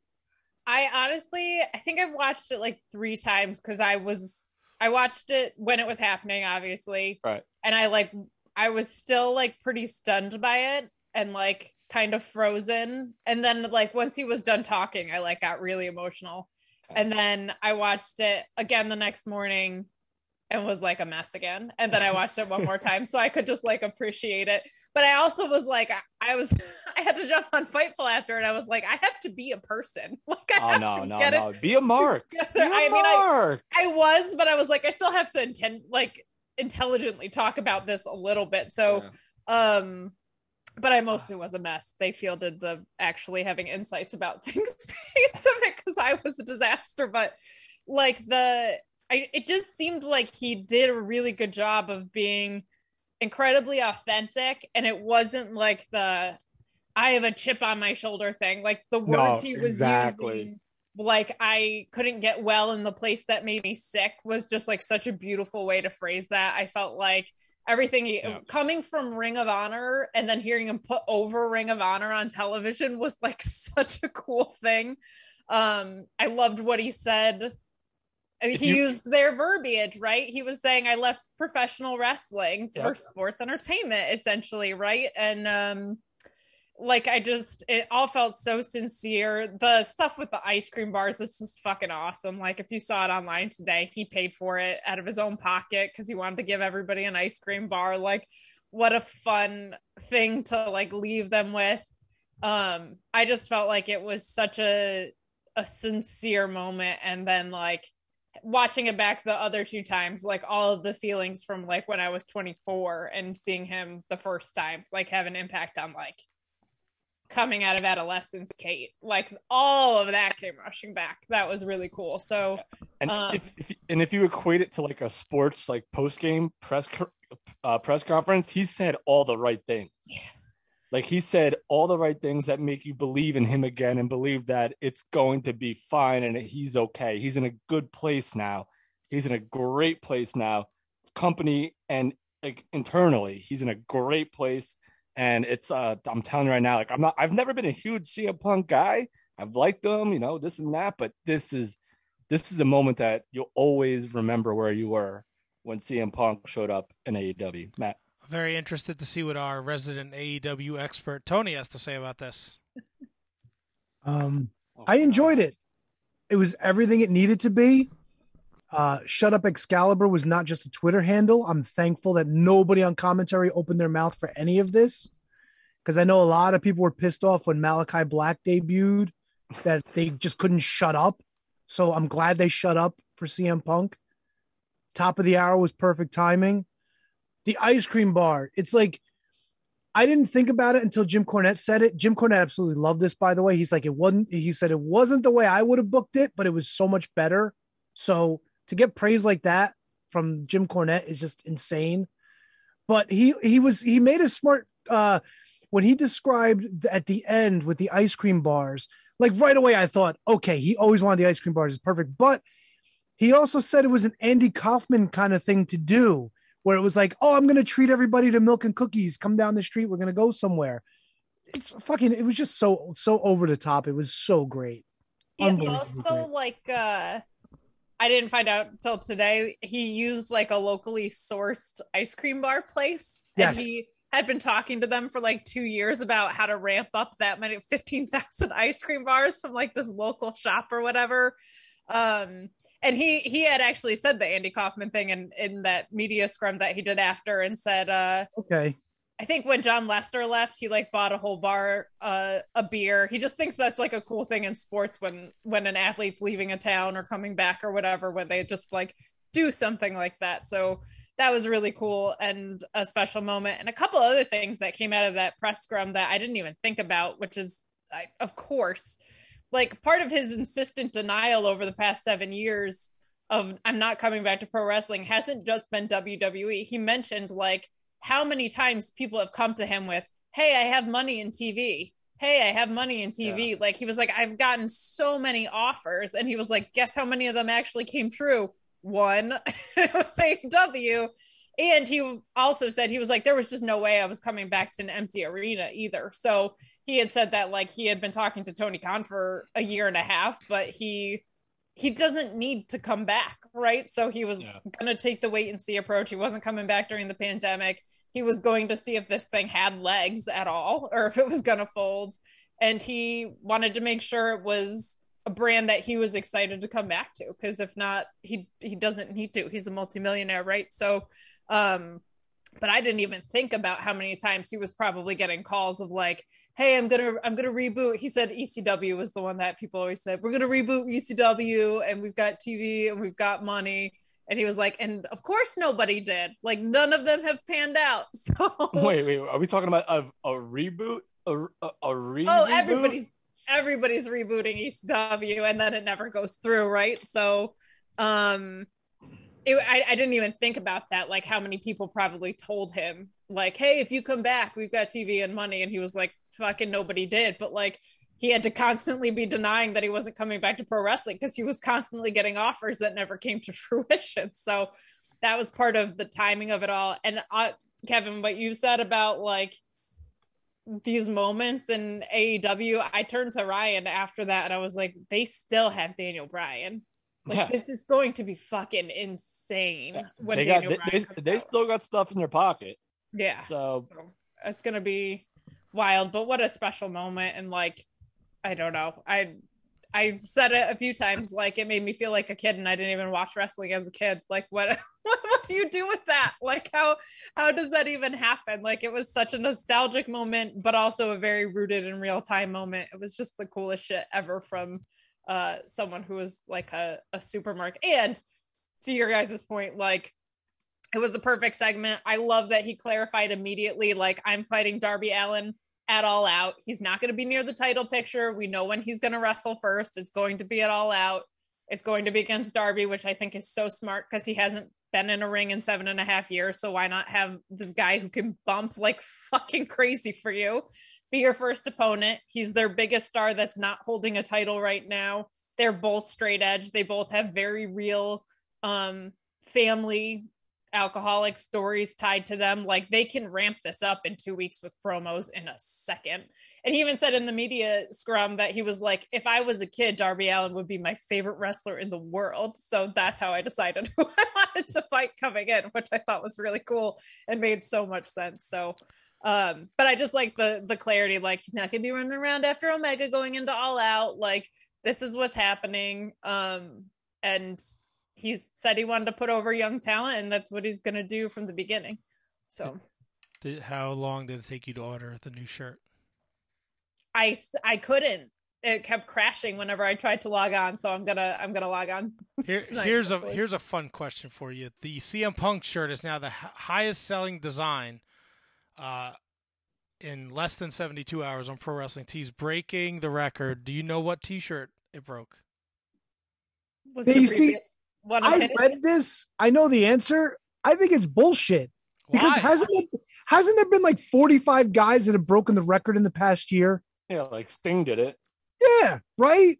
So like when they said who it was, I was surprised. This says this record has been held by this T-shirt for the last seven years. But you see, that's bullshit because every other fucking week when a new T-shirt came out, Pro Wrestling Tees was like they set the fucking record for no this. no no no no. they The would say 24 they hour would say record, maybe. With AEW. This is the highest selling AEW shirt. Was the last one a CM Punk shirt? No, What it's was it's the furthest thing that I know anyone it. would think of. I know it though. Yep.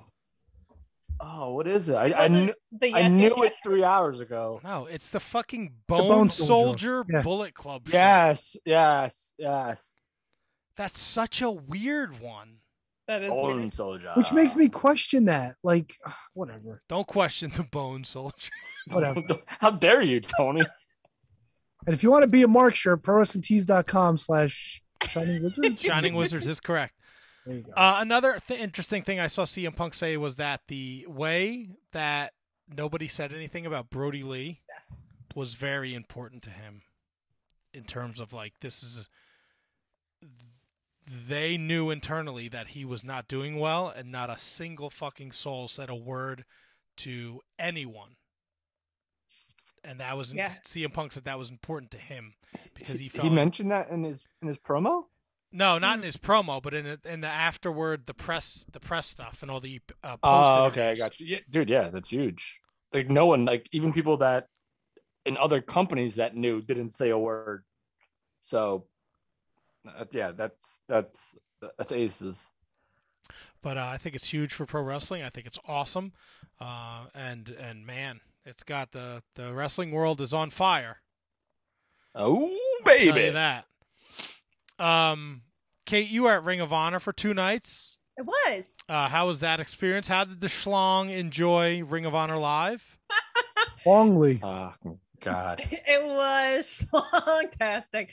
No, it was it was great. I'd never been to the ECW arena. It's not. Look, I got 2300 news for you, kid. It's not I know ECW it's not the ECW arena, but it was still cool. No, it is. It is. It's If not- Brody King said it himself. No, it's not the ECW arena. Brody King was never at the ECW arena. He's at the Oh, 2300 arena. Fake ass bullshit. It was still cool. Did the uh Kate? Did the women's room have the ECW thing when you walked in, or is that just a men's room thing? That's just the men's room. Um, one thing that's nice about wrestling is the women's line is actually shorter than the men's lines for the bathroom. That never happens to me except there and metal shows. So that was nice. Yeah. But it's Um, it's never nicer though. Probably Is never nicer. It's probably never it's probably never well well. oh, kept. like maintained? No. yeah, no, it's probably the worst. Not Women are- here. Twenty three hundred. It was good. Men get a bad rep. Women are fucking gross in the bathroom. Women's rooms are disgusting. They're the worst, dude. And I don't get it. Like women have to sit, right? So like a guy, like you you can understand, like if it's a mess, because guys are fucking sloppy. But no, dude, women are fucking raw. Going into the women's room at a Chili's after the restaurant closes is is one of the most horrifying things in the world. Did I ever tell you the story about my wife's uh, graduation party at Chi Chi's in Secaucus? I think I told you this story. I feel like I would remember it based on. She walked in the ladies' room. She walked in the ladies' room. There was a guy in a stall doing coke off one of the toilet seats. I mean, it's you. That happened to me in New York so many times, bro. I can't even tell Cheese you. in Secaucus. Like, Dude, you know how grimy Secaucus is? I was gonna And- say that actually makes a shit ton of sense. Yeah, the, it, it's Secaucus, and the place is called Chi Chi's. Like, come on, man. I ROH was great. it was very fun. Night two um was a little bit stronger of a card and a little bit more packed, I would say, just like crowd wise. It was the but both nights were super, super fun. That cage match ruled. Um, the women's stuff was awesome. The pure match was great. Both pure matches were great. Jonathan Gresham's ridiculous. Um, and then they're teasing this like two biggest free agents thing or two free agents on the market uh coming in. So that is very interesting. But it was really cool to see a really great women's match uh with the tag, especially with your girl Roxy, who was fantastic. Uh Miranda Alize, whose name I've pronounced wrong literally up until this episode. Miranda Alizar. Yeah. I was just laughing. Oh, Chelsea Green looked really good, and Willow is Willow. Willow is. I, I guess she got hurt. I I did not notice live that whatever spot she got her eye like busted out of her head. Um, but she she was probably out of the four of them. I was surprised. Like, got the biggest reaction. Uh, more so than Chelsea Green. Uh, She was very very over with the crowd, and she's just so uh magnetic is the word i use with her like her charisma just really really draws you in she's such a, a fun talent to see especially live so that was really cool um but that cage match whoo boy to end the show on night two boy oh boy danhausen's over as fuck geo and cb had a great match I'm trying to think of what else tony deppen was really really fun to see live the best Kevin, you got a little bit of that in today uh, at the airport. What did you uh, What did you catch that you liked? I saw you tweeted at LSG and uh, cheeseburger, cheeseburger. Cheeseburger, cheeseburger. Yeah, I just tweeted at LSG because he's my boy, and uh, it was yo that finish, that finishing sequence. If you watched it, was so like technically really well done. Like it was just a great, it was a great match, and uh, I, and I just like that that these guys are are, are getting their shot because Cheeseburger now that he's world famous uh, CB is totally different presentation than he was as Cheeseburger, and it's just so cool. I also saw, I saw the eight man on night one, which I think Matt we, we talked about and was kind of a mess, but ended up being fine with uh with Shane Taylor promotions getting involved in it, which is great. Uh, what else did I catch? I caught I caught Flip and Bandito. Flip Bandito. Caught that. Uh night one, night two, I didn't get to a whole lot. So I will let that go to the razor. Uh, I would definitely rec the cage match. If you just watch one thing from night two, fuck, it, it's one of the best cage matches I've seen in a very long time. Um, the vibe live was ridiculous. Like people's reactions to, and when I watched it back, like you couldn't hear the the pops the same way they were live, but some of those spots in that cage match, like people were standing out of their seats like i mean walking in from the aisles because there were just so many crazy ass spots in that that was one of my favorite matt taven matches ever ever ever ever ever all right so, so fill me in what i i don't mind spoilers at this point so fill me in on what actually i think one of my figures fell Uh-oh. what what actually what what actually happened uh they started you know the, vincent came out first uh, wouldn't let Taven in the ring. They brawled around the 2300 arena. They finally got in there. Uh, Bateman came down with barbed wire. They put it on the. They tied it in between the cages. Taven got busted wide open. Uh, Vita VonStarr came down, threw a bag of thumbtacks in the ring. Then she climbed up to the top of the cage and jumped off uh, onto Vincent instead of Taven. Uh, then she got backdropped onto the thumbtacks. Um, and then Dutch came down and he got put through a table. Vita von Youch. Um, it, it was just great storytelling. It was brutal. It was it was the way a cage match needs to be. Vincent stood tall at the end, which uh, I think a lot of people were surprised by, uh, because now he gets Taven's title shot. Uh, I loved it. I loved every set. The match is awesome. You just if you have time, you don't necessarily have to watch all of night two. Although to case point, night two was uh, better in my opinion. The eight man between uh, the Foundation and yes. Violence Unlimited was fantastic, Ooh. and the story they're telling with uh, Jonathan Gresham I, wants I, to get yeah. in there and get go against Brody King, and Jay Lethal won't let him because Jay Lethal hasn't. Jay Lethal knows what Brody King can do, and they they on commentary were playing it up like uh, Jay Lethal hasn't fully recovered either from what Brody King did to him at uh, best and in the world. Violence Unlimited won that match too, correct? Yes, Violence yeah. Violence Unlimited won the yeah. uh, won the weekend. I did see that. Yeah. The only bummer of it was that, well, first of all, to your point about Jonathan Gresham and the story they're telling, I'm trying not to like go so far down the fantasy booking rabbit hole with like Punks and Bryans and all of the releases that came from WWE. I really hope we get Daniel Bryan versus Jonathan Gresham somewhere, somehow. Daniel Bryan said he wanted that in an interview. I I hope it happens because it just Jonathan Gresham is such a an incredible talent and not to put over my new boss, but his interview with Sean Ross Sapp, if you haven't heard it, is his love for Kate, Ring of Kate, Honor. Kate, leave the name drop. Uh, you can't just do that. You can't just drop names like that because that's my thing. That's I what was I waiting do. for the bell. Yeah. I Oh, rang the bell. oh, I didn't hear it. I'm sorry. Um, but listen to it if if you get a chance, because his his love for Ring of Honor and his the insight into his wrestling mind and how much he he's so passionate about pure wrestling. Like it's it's so wonderful to see. Like I, I hope he gets the credibility factor that that would give him and the exposure that that would give him because he said multiple times at that interview he was like i don't want to leave ring of honor he was like i don't want to wrestle so, anywhere else so I'll I'll field this question to all three of you guys. If do you think that if Daniel Bryan, because we've seen this before, like Matt Hardy made a stop at Ring of Honor before he went back, that these people make the stops there before they go somewhere else, like- just like ECW. Would that, if Daniel Bryan made a stop in Ring of Honor to face Jonathan Gresham, do you think that would lessen the impact that his debut potentially with AEW would have? I'll 100%. T-Donk. Hundred percent. And I think the way you do it is have Daniel Bryan make his debut A couple months down the road, you do a Forbidden Door thing and you have him go wrestle Jonathan Gresham that way. So now, does Gresham?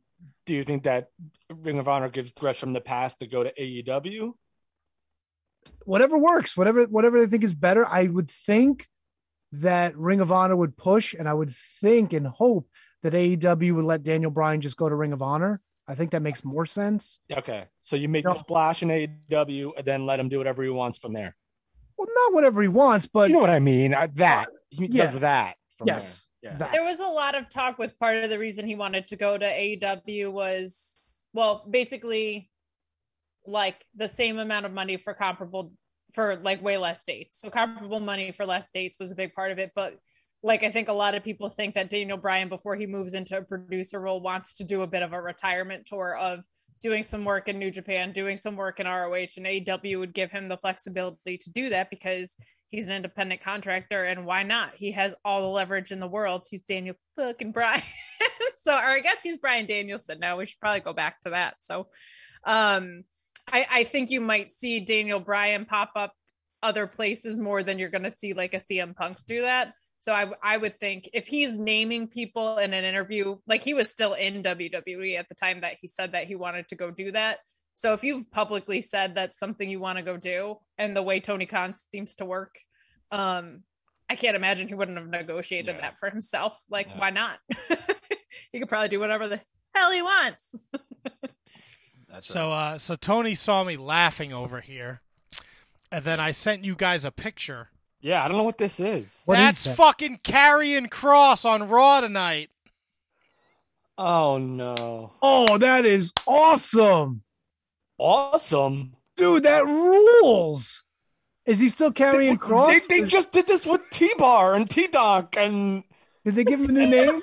Please tell me they gave him a new name. Please tell me they gave him a new name. and the Uh, frick I haven't seen and slice still- and slice bar and fuckface and oil He's- change. He's and- still uh Pancakes. And, he's still Karrion Cross. Oh my god. So I got to be honest. Part of not my favorite part, but one really great thing about sitting in with you guys for the past 3 weeks has been that I have not watched Raw. Can not I- my favorite part. I love you guys and doing this has been awesome. I love coming on the show. I've been so much happier not watching Raw. But now that I have to do things for SmackDown, I feel like I probably should, but I just I, I can't sit through it. It's so insufferable. It's Can so I bad. uh, let you guys in on a secret? Yes. I watched SummerSlam. You did? Yes, I did. Oh, I was man, driving what a- home from from ROH, sh- so I didn't What, see what a shocker! You watched the second biggest WWE pay per view of the year. Look at Yeah, you! come on. You what a freaking I mean it's been bad. I mean it's I, been bad. I didn't watch it. Yeah, if you watch SummerSlam, raise your hand. Kevin, my man, pots and pans. I watched it. I watched I that and take and takeover. If I watched Takeover, that Walter Dragunov match was a work of art. I probably would have tuned in for SummerSlam if I wasn't at ROH. I probably would have tuned out after what they did to Bianca. No, I got it. I got it all in today. I didn't watch it. You didn't watch it live. No, fuck, fuck no, fuck no. Fuck no. I watched SummerSlam after I got back from the post major party, so I was able to watch it. That's right. Get it Sean out. Ross Sapp. That's right. No, it's not. Kurt Hawkins, Zack Ryder, Francine, Oh. Eddie Edwards. Oh. In your face. In your face, Kate. Uh In do your we Kate face. do we want to go? It's go not over my gimmick, it's just my job. do we, do we want to go over picks here? Yes, Oh, let's wait, do it. you I'm, wanna I'm do very picks? excited because I think I did well. I think Play we the all, music! I think we all swept Takeover. It's time for the pay-per-view pick fucking thing! NXT TakeOver 36 and SummerSlam! Woo! My man Tony getting into it. That felt Uh, good. Kevin, you are correct. We all swept takeover. Oh wait, we should play the fucking Mr. Perfect music then. Yeah, but we, Sum- SummerSlam, SummerSlam's different. I think I did pretty well at SummerSlam. I Wait, think the only NXT one. Takeover. We were all perfect.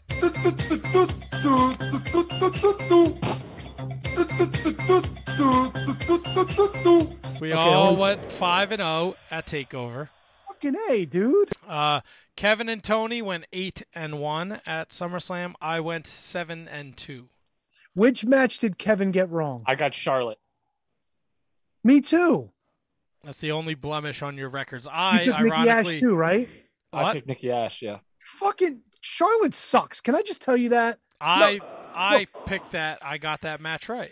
And which ones did you get wrong, dummy? Uh, so I got the. I thought RK Bro was done. I didn't know they were still. Oh, come What? on, dude. And I thought uh, Seth Rollins was going to beat Edge. Really? I don't know what's the. I don't understand. I I just don't watch WWE. So like, what's the what's Edge's? All right. So Edge, Matt, Edge desperately needed a win, in like Yeah, a big spot. was Yeah. what brand is he on? He's on. SmackDown. Oh, he's on SmackDown. Yes. So is he going to go back? Uh, he's not going after Roman Reigns, right? Because uh, No, fucking because uh, of Brizzock. yeah, Brock's back. I don't know. I just thought like, oh, Edge is there to put Rollins over. I don't know. Nah, see that your logic is is airtight, but Edge needed a win because I I, don't don't- think he had. I don't. I can't remember a big win that he had since his return. Oh, I don't watch the WWE, so I mean, neither, nah, neither do I. But I just I watch the pay per views, so Yeah, he needed a pay per view win. And honestly, overall, pretty good show. Yo, great show. Can we talk about his Brood entrance, by the way? Yo, the first half of the entrance was the Brood coming up through the stage with the Yeah. fire and everything. Oh, dude, I and we just had I just had a conversation about if they made and Matt appreciate this. If they made another Ultimate Edge, I would want a Brood Ultimate Edge figure, uh, Brood style, and and all of a sudden they just pop this up, like coming out of the entrance, uh, with the fire and the flame. It would be cool if Gangrel was there, and obviously Edge couldn't be there, but the fact Have- that You mean Christian? Um, Kate, you should be very happy. awesome. Even though Nikki Ash is no longer champion, we got a Nikki Ash shirt. For the love of the effing Lord. After her reign, after her reign, You know what? And, and I watched name in vain. the the, the three way for the title. At at first, it felt a little disjointed, but then it fell into a nice groove, and I think they told a nice story. I just fucking hate that Charlotte had to win again. Why did they book Nikki Ash like this? It makes no fucking sense. I sound more and more like that you know why? day. Oh, Because I think- Christ. I think I think because they took a lot of shit with Otis winning the fucking briefcase and not being able to cash in, that I think they felt like they needed to do a solid. So the the were- women's money in the bank out of the four that they've had, three have gotten cashed in within 24 hours. If you're almost a superhero, why do you win off the bat and then lose? Why aren't you almost winning and then getting she the almost title? won. She lost. That's almost winning. I know, but when you im- cash in and win the title, and then you go and lose sometimes, Hey, that makes no happened to- fucking sense. Whoa, whoa, whoa. That happened to the Miz. What four months ago? It was the same shit. He cashed it in a week later. He was losing. Yeah. The But his Rock. gimmick is that if you're almost a superhero, shouldn't you be working closer and closer and closer to the superhero-y thing of winning the title? This is so fucking Maybe- stupid. Maybe when she becomes a full fledged superhero, then she'll win all her matches. No, there's no look. You're either a superhero or you're not a fucking Whoa, whoa, whoa, whoa, whoa. Rosey was an SHIT. Let's not forget how great his fucking team was with the Hurricane. Well, here's here's the other thing with this whole gimmick too. I initially didn't like it, and then I heard her promo that was clearly her talking about it. Yes. and that was beautiful and Yep. awesome and if i was 11 i would have thought this was the most inspiring cool shit in the world and then they've just they've just turned this whole thing on its head the entire time it's been bad The, the, um the one and part of it is like that people want Rhea to be over but they haven't done a good job with her on the main roster but they know kind of what she's capable of so she's Charlotte has to win. Charlotte has to win every fucking time. The one thing I don't like about Nikki, the yellow and blue tights are just fucking weird. It looked like a fucking banana with a wedgie rolling around the ring. It just it fucking threw me off. I, I mean, you. I I'll I'll say this. I in wrestling media know that people people sincerely, multiple people that I know checked in with WWE shop to be like, "Hey, why doesn't this person have have merch and no at least three people could not give them an answer. Like it was just the most hot shotted ridiculous bullshit. And I, I i've been railing about it on twitter and on shows and whatever. Like aew god bless them. I don't really like a lot of their merch designs. If britt baker sneezes the right way into a camera there's a t-shirt about it in an hour. Like there's no fucking excuse that you had a women's champion for a month that didn't have merch. She drops the title, and now you have merch for her. Well, that don't is forget- trash. Don't forget too with AEW, Tony Khan or somebody in the office picks up the phone, gets on with Ryan, and Ryan's like, "I'm on it." WWE, A month. th- well, their machine is probably like, "Well, we have to put it in front of the board. They have to approve it. We got to look at this. Does it Holy shit! Just have a fucking cape though, like just a cape. Ah, Like, you saw yeah, you, s- shot it. you saw what happened with the Sin Cara penis shirt. You just can't be putting shirts out there. Although I got, I'll tell you this much: John Cena got that fucking Super Mario Three shirt. That thing looks fucking awesome. How That's, about- that's not that's not his first. I think he's had that shirt before. No, How about the- John I think it's got- Morrison having a sex offender shirt that says "Keep it moist" with a drip stick that looks like a dick that has jizz coming out of it? He had Like- drip in the fucking hair in his hair. It's disgusting. That should be on the sex offender list, and you can't make a superhero cape. Fucking disgusting. Isn't You're drip selling like it in kid sizes. isn't isn't drip like a a, a, a, a pop culture term? Like drip drip isn't Drip, that like drip, a pop yeah. culture term? But Yeah, the shirt doesn't say drip drip. The like- shirt says keep it moist. How did we go from skeet skeet to drip drip? Like it's just like it sounds like ED problems to me. Drip drip, especially since Ric Flair's song was the one that fucking put that up there. It's true. Ric Flair drip. Maybe uh maybe Blue Chew's just been doing so much work in the wrestling industry Yeah, podcast. That's a great point. Wow, America's most wanted.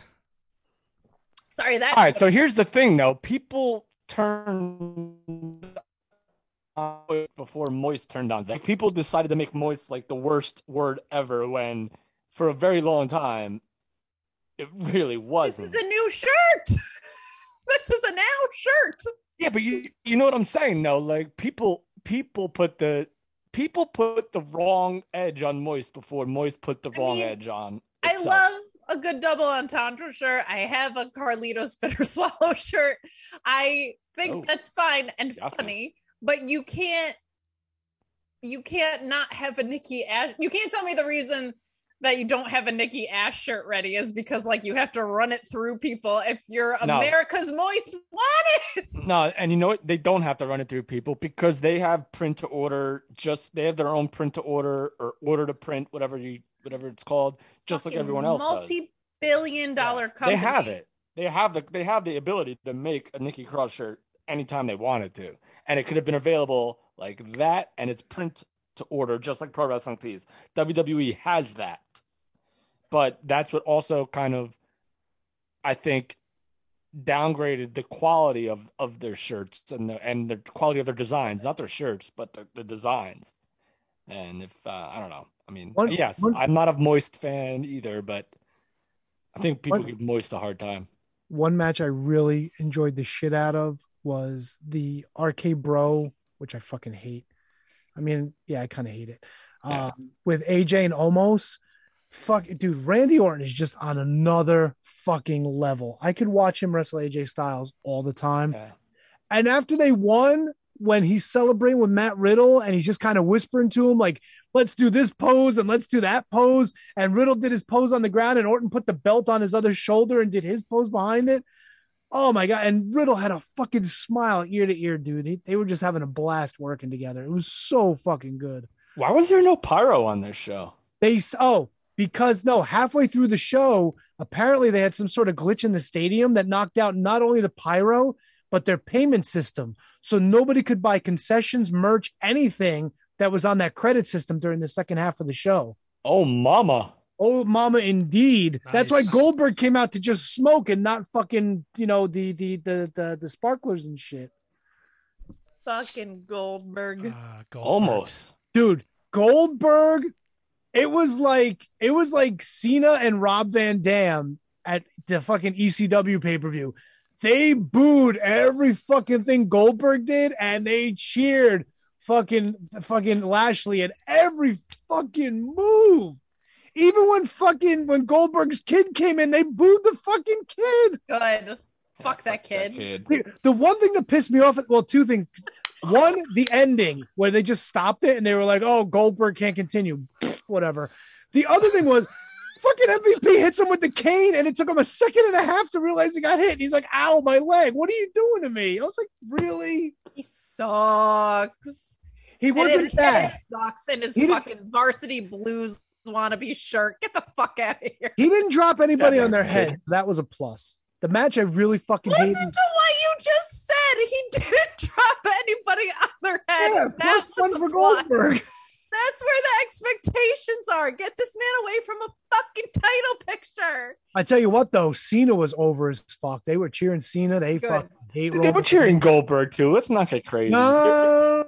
Go back His and- entrance, they were chanting. Uh, Now, there's uh, also a lot of talk that they sweeten that shit up too. now what's the uh the big hullabaloo? Uh, Sorry, what? The big hullabaloo. Uh, Hullabaloo? Sasha, Shash, Sasha couldn't. Comp- is she, what she got? COVID. What's her deal? Nobody knows, and you know what?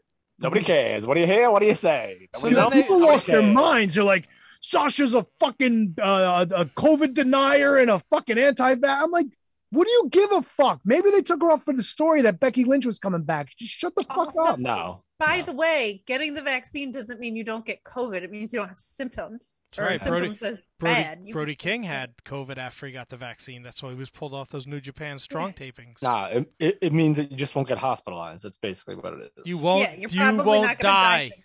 die. Yeah. That's it. But everybody's a fucking doctor. Who cares? She got pulled off the show. Are right, you so- not happy with what we got?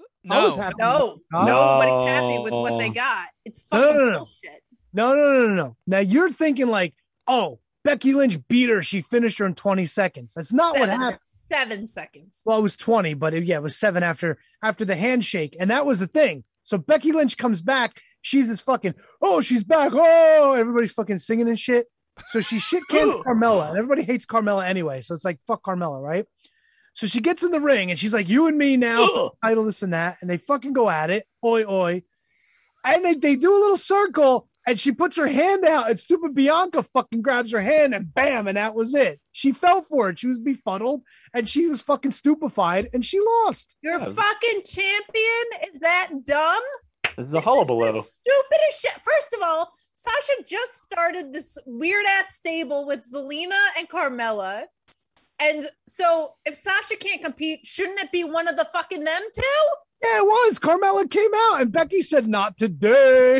Where is anybody with a sense of rules and order in this stupid fucking company? Wait, wait, wait, Oh, wait, wait. come on, Tony. Time. Tony, allow me. All Allow right, me. Kevin, all yours. John Cena just takes Finn Balor's contract. Eva Marie's supposed to wrestle him out, or Doudrop's supposed to wrestle him out. Kate, Eva Marie Kate, just comes Kate, in. Kate, Kate, fucking Kate, stupid. Kate, Kate, Stupid. you gotta put you gotta put your bias aside because everyone does it. It drives me eh. nuts in other places too. Okay. It drives me nuts because we we've been getting hammered with this. It's like the John Cena signing Finn Balor's contract was the stupidest shit I've ever seen.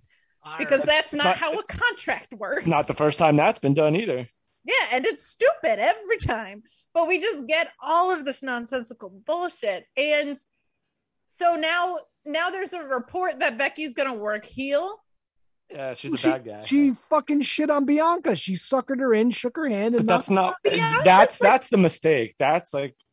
Just That's let what them have a want. fucking match. Yeah, she'll never get booed. Let them have a fucking no. match. See, Like, Ke- Kevin's right on that point. That was it was stupid that they did that and they tried to make her heel. It didn't work with Austin. It's not going to work with Becky, especially Thank since she just came back to a huge pop. and she's Yeah. like a new mom and stuff. And not to mention, so you just completely cut Bianca's legs out from under her. She's like one of the very few stars you've actually made in the past fucking five years. And then you have Becky come out and beat her in seven seconds. And then on top of that, you're going to turn Becky heel. And by the way, they announced that they're going to turn Becky heel instead of just doing it in a story. Well, you know, like in movies, how they're like, hey, just so you Oh, know, no, no, no, you this is the bad guy. It's I get- I- fucking stupid. I get, I get your point, but they're trying to. I guess they're trying to put emphasis on the on the syllable and the fact that she turned on Bianca. She fucking she healed her. But, But they, nobody they- got it No, but no, no. See, no. This is where you're missing it. There was no relationship there for a turn to be made. So it was didn't- just them turning her heel. And this is they never announced it. It No, they was did. report. WWE WWE said, "Hey, yeah, Becky's a heel now." Yes, they Yeah. did. They, No, they released didn't. a state. Yes, they did, Kevin. They released Someone re- reported today. it. It was reported because they are. T- They said it. All right, so they said it to somebody. They didn't say it to the world. Okay, well, all right, so all right, so we press, get it. Becky's going to be a heel. I disagree with the move, and there was no relationship between Bianca and Becky. But here's the thing: we put pro wrestlers that have made it and have been to the top on such a weird little pedestal that if it's them that does it, then maybe it's okay. Like I get it. Bianca was an up and comer. She didn't. She had a good run, and it's not over yet.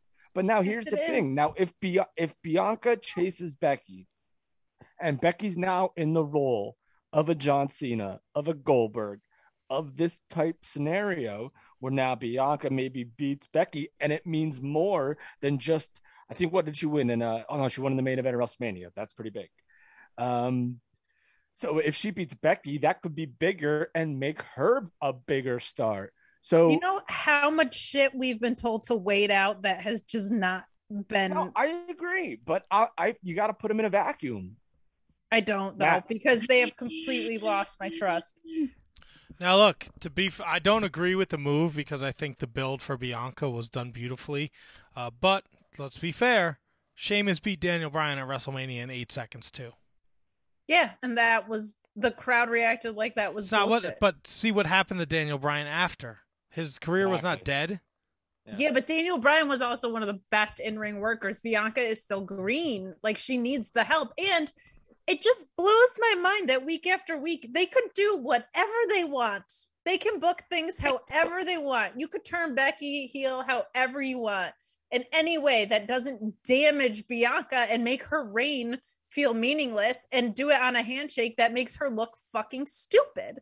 Like I don't think this makes do Bianca. better. I don't. I don't think this makes Bianca look silly. I think, and like you said, who better to work with someone that's green than Becky Lynch? And now you have Becky and Bianca working again. I, I, I'm, I'm with you. Don't agree with how it was done. I would have rather have seen a competitive match, and then maybe if Becky wins, Becky wins. I'd rather have seen a competitive match, but there's got to be some weird thing here that we're just not knowing or not seeing or We said Or that what- about Retribution. We said it about the Fiend. Oh no, Retribution was about- terrible. Retribution was a garbage gimmick that never should have happened in the first place. A, qu- a quick list of all the things I've been told to wait out: Retribution, The Fiend, Goldberg beating The Fiend, Otis Money in the Bank, Reginald in the women's division, uh, Ray is at last year's Mania, The Hurt All right, well, Business, Shane tell- McMahon. telling you that? I'm done. I'm done fucking waiting it out. Karrion Cross.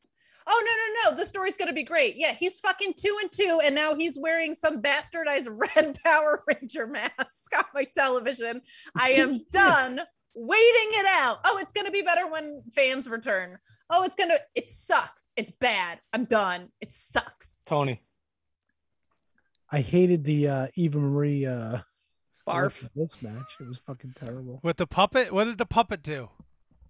Nothing. Ale- Oh. Fucking Eva picked up the puppet and hit Alexa with it, and then Alexa got mad, and then I don't know what happened. I guess I guess Doudrop. I don't know. She's like making fun of Eva Marie now, and she put on her robe at ringside. It was fucking terrible. Doudrop. What a There's fucking dumb name. puppets and there's swords and motorcycles and Dude, all right, look. Oh my! Jiggle my Jiggle my balls loses to fucking uh, Drew McIntyre, and these two big fucking hulking Samoans come in, and Drew chases them off with the goddamn sword over his head. what are we doing? You think you think Bianca Belair got destroyed? Drew McIntyre has become a character caricature, easy for me to say, of himself with this goddamn sword because Vince is like, oh, he's a warrior, he needs a sword. Ha ha ha. Also, like, nonsense. can everybody just carry a sword around now? Is my question. Because why You know would what a sword last? Berzerker had the sword. He tried to kill the Undertaker with it. Where's John Nord nowadays? Telling stories about Dusty Rhodes' muffler on fucking shoot interviews. I just like if if you can have a sword or not have a sword, wouldn't everybody have a sword? I would choose to have a sword in pretty much any situation. You could easily go to medieval times and buy a sword if you want. That's an extremely good point, and I can't wait for our field trip to medieval time. I love I love medieval times. medieval times rules. I'm it's done much with better, much better as an adult because you can drink alcohol. It's necessary. And when the service is really slow and they fuck up and they bring you eight drinks instead of the four that you ordered for your table, it's even Yo, better. last time I went to medieval times, I forgot how long they have like a 45 minute introduction with an eagle or some sort of bird that circles the I'm- arena. It's that's- so long. That's my favorite. The bird flying hawk. around. I love that. I love the hawk. The hawk, that's right. Oh when my he fucking gosh. throws the food and the fucking thing spins around and oh my god, I love that part of the show. So long and it feels like an ice capade script or something. It's the it's the best. Yeah, but then You it's know over. Because they, they want to give you like simple entertainment. So while you're eating, you have something to watch. Like when the horses are doing like the trots and shit. Yeah. And then it's Medieval- over before it, it trots and then dropping some trots. Yeah, and then it's over before it even started. And you're like, man, this is just getting good. But I understand why. You fucking drink a bunch of those giant plastic cups full of fucking frozen margaritas.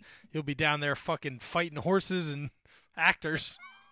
Speaking of shit that was over before it started, the Mysterio angle is Oh fuck that shit! I hate that shit. What's going hope on Dominik there? breaks both of his legs. I think I think the story is that Dominik keeps fucking up and Rey's gonna like beat him or something. I don't know. Wow. he's gonna beat his child. That would actually be at least they would be making a risk of some sort on this program. Yeah, so that I don't give a shit. I liked Cena and Reigns. I thought it was great. Like I can take or leave Roman Reigns like talking during matches, but he was fucking saying some good shit. I really enjoyed this one. Fucking dude, Brock Lesnar. Why is it coming out with that fucking ponytail? Everything else looks so badass with the fucking with the cowboy boots and the buckle and the fucking uh, you know looking like a badass. He's got the fucking little fucking fucking ponytail. He looks like Alex Hammerstone ate Alex Hammerstone. Yep, he looks like Grandpa Hammerstone. All right, but is this what we want? What? Fucking Roman Reigns and Brock Lesnar again? Dude, people look. Like the Here's the difference. Goldberg, they shit all over. Brock Lesnar came out, dude. People fucking went nuts for him. Brock Lesnar in small doses, I think people can deal with. Give him a couple of months, then people will be like, "Oh, fuck this fucking guy again." Well, we've seen it before, but the only No, but here's the thing. Here's the thing, Kate. We We, have haven't Paul seen we, we haven't seen Paul Heyman on the other side versus Roman that- Reigns. that's the big. we big- haven't seen Paul big Heyman fact. Roman versus Brock Exactly. without him. we haven't seen this version of Roman, and Paul Heyman can usually make me interested in like whatever he's talking about. So I'm at least optimistic for that. But man, I gotta say, when you like, I didn't watch SummerSlam, but I saw some of the shit, and I'm like, when you have CM Punk going out there doing what he did, and then you turn on and you see like Seth Rollins covered in black goo because Brood is back. Like it does Wait, look what? fucking cheesy as fuck. Did you not see Seth Rollins covered like in black? No, I did not watch Summer. I have zero interest in SummerSlam. No, it wasn't actually- on SummerSlam. It That was was like- on SmackDown. it Oh, so that was right SummerSlam, before it yeah. then. So even Oh, I better. didn't watch But like, SmackDown. I tried to watch fucking Ring of Honor, and their fucking shitty cameras suck for the first fucking four matches. Man, yeah, it was like all zoomed in and weird, right? Like people were talking about it while we were there. Yes, it was. pit- I turned it off. Matt, did we have a total on on a leaderboard for picks now? Yes. So Kevin and Tony went thirteen and one over the weekend. I went a respectable twelve and two. Very respectable. Uh, Kevin still has a two game lead over Tony at 112, 40, and 1. Uh, Tony, you're two games back at 110, 42, and 1. And I am slowly not gaining any ground. I'm 17, uh, no, let's see, do the math. 7, 12, 19 games behind Kevin, 17 games behind Tony at 93, 59, and 1. Maybe I can make up some ground this weekend with the NWA pay per views. Kevin, Kevin, and I are like pretty close to like seventy games over five hundred. That's insane. Yes, that really is insane if you think about it. It's probably the probably the best collective year other than that that we've had. Probably. That's bringing the average down, but I was. Yeah. ta- I have to take calculated risks. I have to catch up. It is what it is I understand. But your your risks this time were a lot better than they were the past few weeks. Hey, I got. Oh boy. Hey, listen, we all swept the show. We all swept uh Takeover, which was I did watch Takeover today. I did enjoy. What is on my microphone? I did enjoy it very much. Walter and uh, Dragunov uh, was fantastic. I liked the Absolutely. Kyle O'Reilly uh, Adam Cole match. The women's match was fun. Uh, Fantastic show. Great show. All, all- like everything about it was uh was pretty damn good. So we'll see. Uh despite what people want to say about the direction NXT is heading, it is uh, a stalemate, not a stalemate. Um God, what's a, a, stal- a stalwart? What's a, like a main? It's a mainstay that their that their takeovers are tremendous. Oh, there's that. and it seems like Adam Cole still hasn't signed his contract. Uh, that yeah, I think that's why we all kind of figured. That's why I'm I'm guessing that's why we all picked Kyle O'Reilly. Uh, it's being reported that the future home of NXT TV shows will be at the Performance Center, so they'll be upgrading that uh, in the next Good, coming good to months. be back because they're at the Capital Wrestling. Uh, and that's all I have in the NXT. Look, great show. Walter Dragunov, I think, was the the match of the night. Yeah, I'm gonna have to go back and watch That that. kid I- I the typically dog don't shit beat out of him. Yeah, I gotta. Sorry, Tony.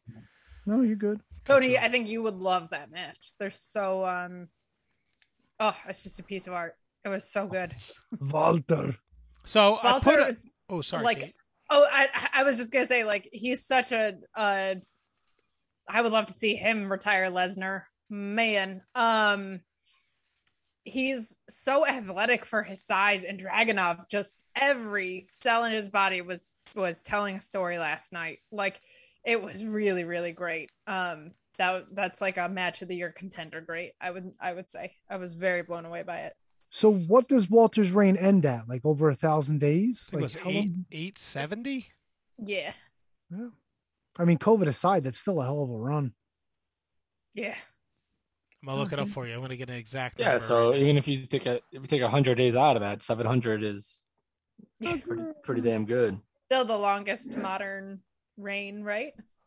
Well, aside from Nick Aldis, of course, Of course. but his reign might be coming to an end on Sunday. No, goddamn no, that booger eating son of a bitch. Eight seventy, yes, eight seventy. I was correct, eight seventy. Uh, I put a poll up on the Twitter machine um, because Adam Cole had said pre-match Call on a poll. while he was walking around the ring, greatest NX, NXT superstar ever. So I put up a poll: Johnny Gargano, Adam Cole, Samoa Joe, or other. Is other winning? You probably have to go other. No. Uh, Adam Cole won th- over 300 votes. Adam Cole won 55% of the votes. It just ended about five minutes ago. I think that's some Did people co- did, did people comment on who they would put in? People did comment. You got some uh, Sami Zayn. Yeah. Kevin uh, Steen got to be on there, right? I got a couple KOs. I got a couple Finn Balor's, Okay. a couple Tommaso Ciampas, Okay. and then one that I should have put on the list, maybe instead of Joe, Oscar. Oh yeah. What about like going back though? Like what about like Seth Rollins and what about Big E and what about I don't think that's. I know What the about WWE CW NXT? You know, what about That was never Zack a thing. Ryder? What was never a about CM Punk? Yeah, that was- that was What about I mean, I I actually silly. kind I kind of feel Roode. like it was Joe, right? I mean, he's your three-time Glorious. champion. Yeah. I am victorious. Bobby Roode. C3 nice. was there for a while. Yeah, but E EC3, EC3 didn't do anything there. Did he win a, did he win the belt? No. I feel like it's Joe. I feel like as far as like spanning span Yeah, but I don't- that's what's so hard is like there was all these different chapters of NXT, right? Like you can certainly make the case that Cole is What about what about Charlotte or Becky or Bailey or Yeah, I mean, like that takeover match between Bailey and Sasha Yeah. put women's wrestling on the map in a whole new way. Like, there's so many directions that conversation could go. I think it's a landslide because people have Cole Cole on the mind, baby. Yep. Um, but Don't forget too, Cole was also a very dominant champion. He was the head of a fucking huge faction. I mean, he's got a lot going for him. there's nothing wrong with that answer. I just Drew- think it wouldn't be such a landslide if people thought more thoroughly about it. Yeah, Like if I looked at that poll, I could see myself clicking Cole. But if I actually sat down and thought about what NXT, and it's so sad. Uh, What about Drew, Ma- Drew, Drew McIntyre? Drew Drew is just certainly someone that could be on there. I feel like a Kevin Owens maybe. Kevin Um, Owens should be on there. Yeah, but Yeah, sad. I th- sad to I- see that legacy end. I think it's Johnny Gargano. I, I think you might be right on that, Matt. Nah, Johnny Gargano never won a fucking match. Fucking lose. Johnny He's a triple Johnny crown winner. Gargano's a triple crown winner, buddy. He was the first yeah, but he fucking crown loses winner. all the time. But it's not greatest super like you remember DIY tag matches against uh the revival. His fucking match against Andrade at the takeover might be the greatest NXT match ever in Well. Andrade could be. Ah, no, he wouldn't be on there. The feud with Tommaso, the storytelling in that. Ah, I think you're right, Matt. and and he's I don't I mean you go back and you look at it and he he was usually at the top but he always had fucking amazing takeover matches always Yeah. Matt, I think you're I think you're right. And he even was called up and just and said, like, hey, no, I wanna I wanna be in NXT. I don't wanna be in in WWE. So let's just Let- make this a thing. but Let me uh, ask you this: yeah Would you consider him to be like the Jerry Lynn of NXT? Yeah, I mean, yeah, because I get what you're saying, but I feel like there's a more there's got to be a better comparison.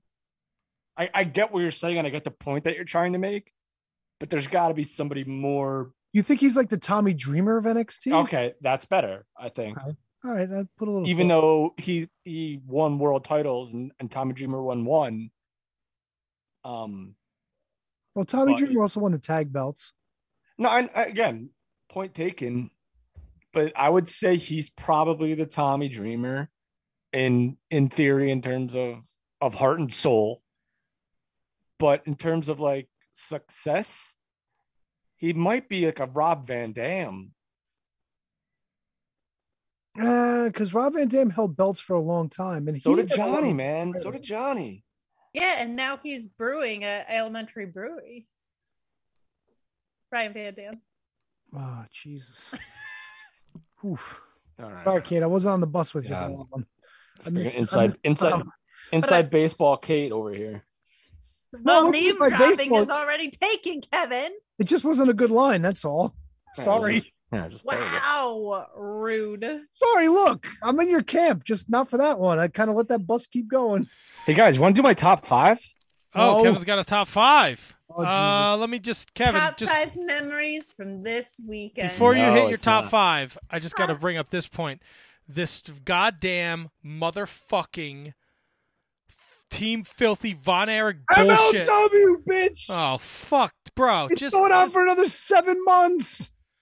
why? Why? Just Because fucking Court move. Bauer's Court Bauer's afraid that somebody might get sick. That's why. Don't do the fucking stupid match in goddamn Dallas. Move it to fucking somewhere else and just do the goddamn thing and get it over with. It's the Von Erichs. How are you not going to do the blow off in Dallas, you dummy? Well, don't fucking book them just based on where they fucking live. No, just don't cancel the fucking show. Well, everyone's getting Or just fucking move COVID in it. Texas because Texas No, don't they're give, not. They don't Three give a people shit. Got it. Three people got it. You know what they did? You know what they did in New Zealand this week? They shut down the country again. You know why? Two people got sick. Two people in the entire goddamn country. Okay, well, this isn't a referendum on COVID as much as it is about poor planning. It's not like No, it's not. But I mean, it's come on. Like we're adults here. It's been a fucking year and a half. If you don't want to Yeah, go, you like, don't go. so Florida and Texas are responsible for 71% of the current cases. They could have seen this coming. Like that was the discussion around the ROH show that's in 3 weeks moving back to Philly like they were like, "Oh, whoever would have thought Lakeland, Florida would have been a hotbed for COVID except Uh, for everybody." Well, well, listen, I was I was up in Boston for four days and no one was wearing masks. Dude, I was in Lake George for a week. If I saw like 10 people wearing masks, it was a lot. Look, Well, a lot of people are vaccinated now, but the point is like eh, you their press release, which actually Ryan Schlong had read and told me about. Um, that wasn't a That- name that drop so much as just bell. who I was hanging out with. Uh, Hey, Ryan Schlong's an important part of the uh, of the he's Shining the Wizard- most important part all of a sudden. He's get killing it on Twitter. Um There's more episodes of that show than our Matt. he had said something to the, the fact that like they had named like Lambda, and there's like there are three cases legitimately of Lambda around there, and Lambda's not as strong of a variation or whatever. Like what we just decided that we thought that was was we're gonna use this as an excuse um to not admit that we just planned this really fucking poorly. Like there's no reason that they couldn't have just moved it to a a different part of Texas that maybe isn't a hotbed, or b anywhere else in the country and get it done. Just fucking Like, do it in New Orleans. The fucking Von Erichs travel well. They could have it in Israel. The the fucking Von Erichs are super over in Israel. Please, the fucking WWE's going back there in October. no, that's Saudi Arabia. Whatever, it's all the fucking same. It's over the pond. Whoa, holy shit, dude! Why don't you tell them to fucking land in Kabul on the way there? While you're What? at It's it? just another country. I don't fucking know. That's all I meant. don't get all butthurt about it. And how come fucking MLW's not showing any of the shit they taped months ago? Uh, Did they show us fucking Battle Riot and now nothing? Where's my new fucking LAX? Where's Hammerstone and Fatu? Come on, it's been two years already. Oh, you're mad about that, but you're all in on this fucking shitty war games with fucking Team Filthy and the fucking Von not Erichs. shitty. Violence is forever, and fucking what's his nuts and fucking Rip Von Erich. They're gonna get their asses Oh handed God, to them. get out! I bet you Kevin gets in the ring for this one, dude. I guarantee it. Kevin I might. Uh, El Desperado and Kanemaru won the IWGP Junior Heavyweight uh, Super Juniors. Uh, everyone in New Japan has COVID. Shingo, Bushi both have COVID. Uh, anyone that has been close to them has been pulled off the Summer Struggle Tour. Naito, uh, Goto, Jado. My fuck um, boys. Uh, your fu- your fuck boys split up, buddy. I don't know if you heard about that. Who Sho and Yo? Yeah, they fucking broke up, bro. Did Sho beat up Yo? Did Sho beat up Yo? That's all I want to know. Uh, yes. Good. Beat say up more. Yo. Let's say more rhyming Wanna words. know.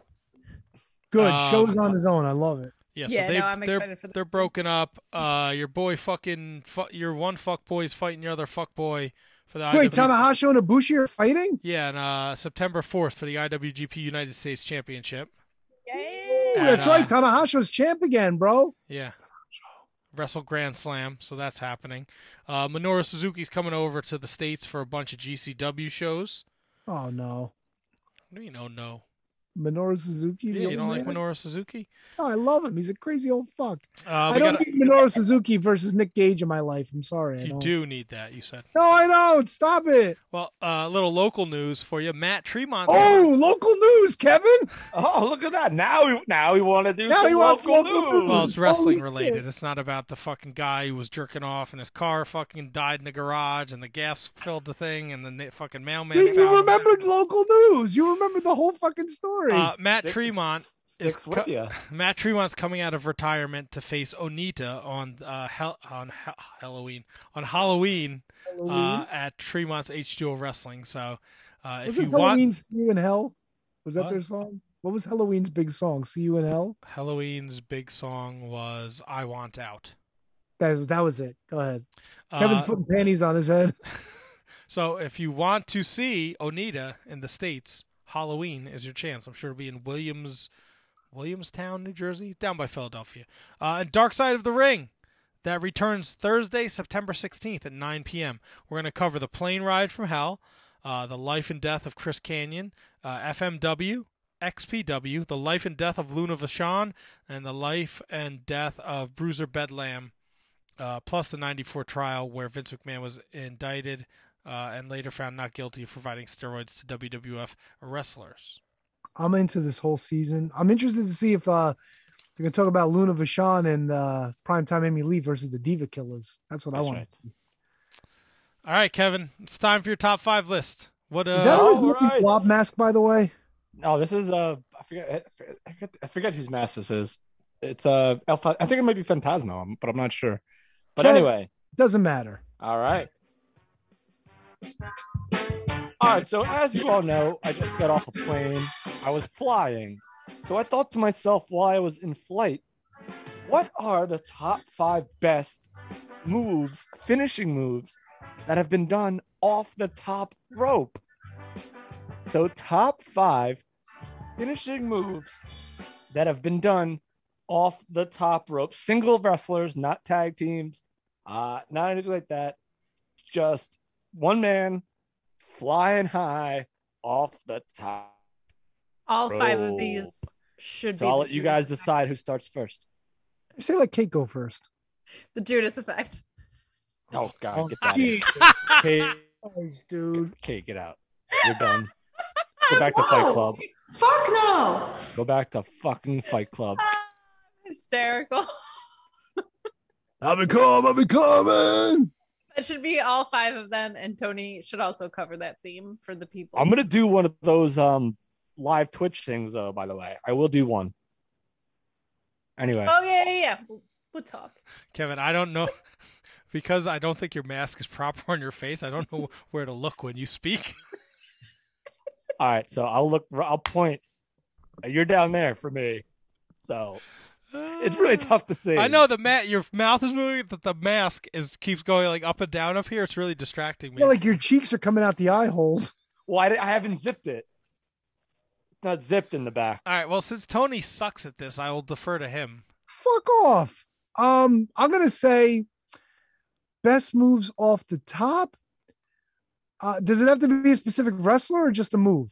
Just a move. I mean, if you want to, if you want to throw a wrestler in there and it happens to make the list, that's fine. Well, I was gonna. I'm just gonna go with the flying elbow. Let's let's go Randy Uh, you know Savage. what? That's a freaking CM Punk's great flying one. elbow. That's a great one, and I didn't think about it. So no, No. Fuck no. I didn't think about it, Tony. I'm sorry. Yeah, Matt's all- It uh, that would have that would be on the list if I had thought about it. Thought about it. I but Uh, I didn't think about it. How, that's like the first one that came to my mind after the Judas. Uh, you'll see these. Oh, No, gosh. that's actually not the first one that came to my mind, but I didn't go with the first one because I don't think you would put it on the list. Uh, Matt, There's probably a lot of bad ones then that I that I have on here. Maybe uh, the frog splash.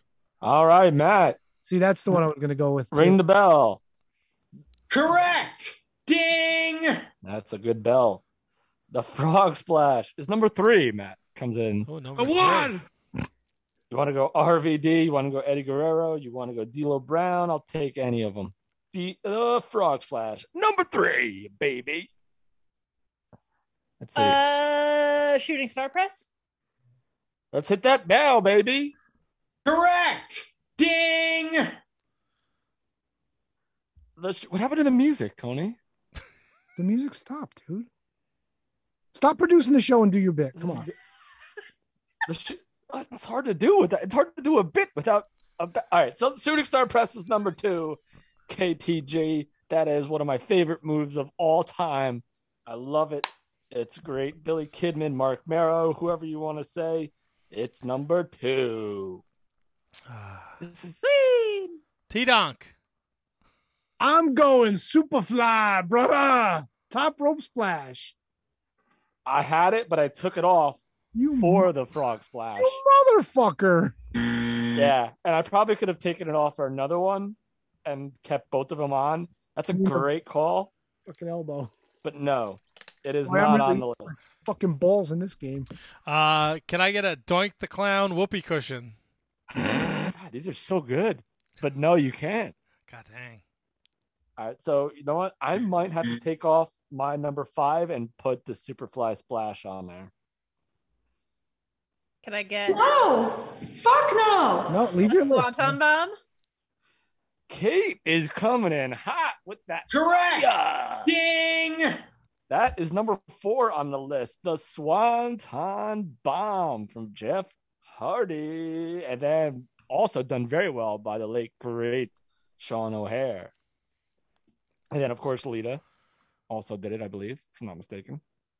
So, we're we missing have- we're missing two, right? Yeah, so you have Shooting Star Press at number two. You're missing number five and you're missing number one. Moonsault. Nah, Mo- Moonsault was good, but it was it was pretty basic, so I didn't put it in there. Uh, top rope power bomb. No, this is a le- this is a flying this is a flying move where you just go by yourself and you're just flying in the air. All right. Um, Number five might be really hard, actually. coast to coast. Ooh, that's a great one, but no, Yeah, but you're wrong. No. no, I didn't think of it. How about I, the I really like this list. I really oh. like Oh. this list, but then other things come up and you just don't take into consideration. I think number one is the best ever, and I think number five, no one will really know because not too many people do it. Actually, I think only maybe one person does it. But I'm going leg drop off the top, the Alabama Jam. I'm going Tony. Go away. No, it's not on the list. Damn. No! Fuck no! Uh, 450 splash. Let's play some music for this big daddy. Oh, daddy. fuck off! You don't go with a moonsault, you go with a 450 splash. Suck my dick. The 450 splash is not only on the list, it is numero uno. Correct, As I say, come on, what is more beautiful? What is more beautiful and more pure than a 450? Like a nice crisp 450. It Oh, I don't know, a Macho Man elbow? No, you're stupid. Wow. Wow. No, Macho Man, nah, that was harsh. Macho Man elbow was great. Wow. But I'm going to play some music. Fuck the boy. 450 the 450 is the most crisp like like most daredevil move We got it. It's seen. crisp. Let's go. You look the face that you're making under the mask doesn't look snarky. It looks dejected, which is like. No, I'm pissed. All right, so we Pissed number now. Okay, you said this one's gonna be hard. This- yeah, number five. Is it? I'm debating between two. The thing that Aleister Black used to do, the Black Arrow. The okay. It is someone who is currently on. How I discovered it is someone who's currently on the WWE roster who does it, and he. I was gonna guess the coffin drop, so that takes that out. Nope. Oh, that's a great one too. But that's really ah, yeah, it is a finisher, yeah. It's just just think of something that you already guessed and then just like add numbers to it. So Six thirty. I'll let someone else that's whose turn it is to go. So, Tony, softball. Tony. Listen, Tony wants me to leave, so we're gonna do this. Dad. Now, Tony didn't want to do a show till 10 o'clock. A 720. Nope. That's a great Nintendo game though. Oh, can I, go for the win? Skater die. I preferred Skate or Die. Yeah, Matt, go for it. Take the take the win. Is this 180. a 630? It is the 630 via Ricochet. Comes in at number Pew, five. So pew, your, pew. Music Maestro. your top five. Your top five are the 630 at number five. Number four, the Swanton Bomb. The number three is the Frog Splash. Number two is the Shooting Star Press. And number one is the Mega 450. Yeah, baby. Wow. No Macho Man elbow. Interesting. Yeah, you know what? I didn't think of it. No snooker. Brother, no I didn't think of it. It, it wasn't. It wasn't designated to a person. It was just the move itself. brother.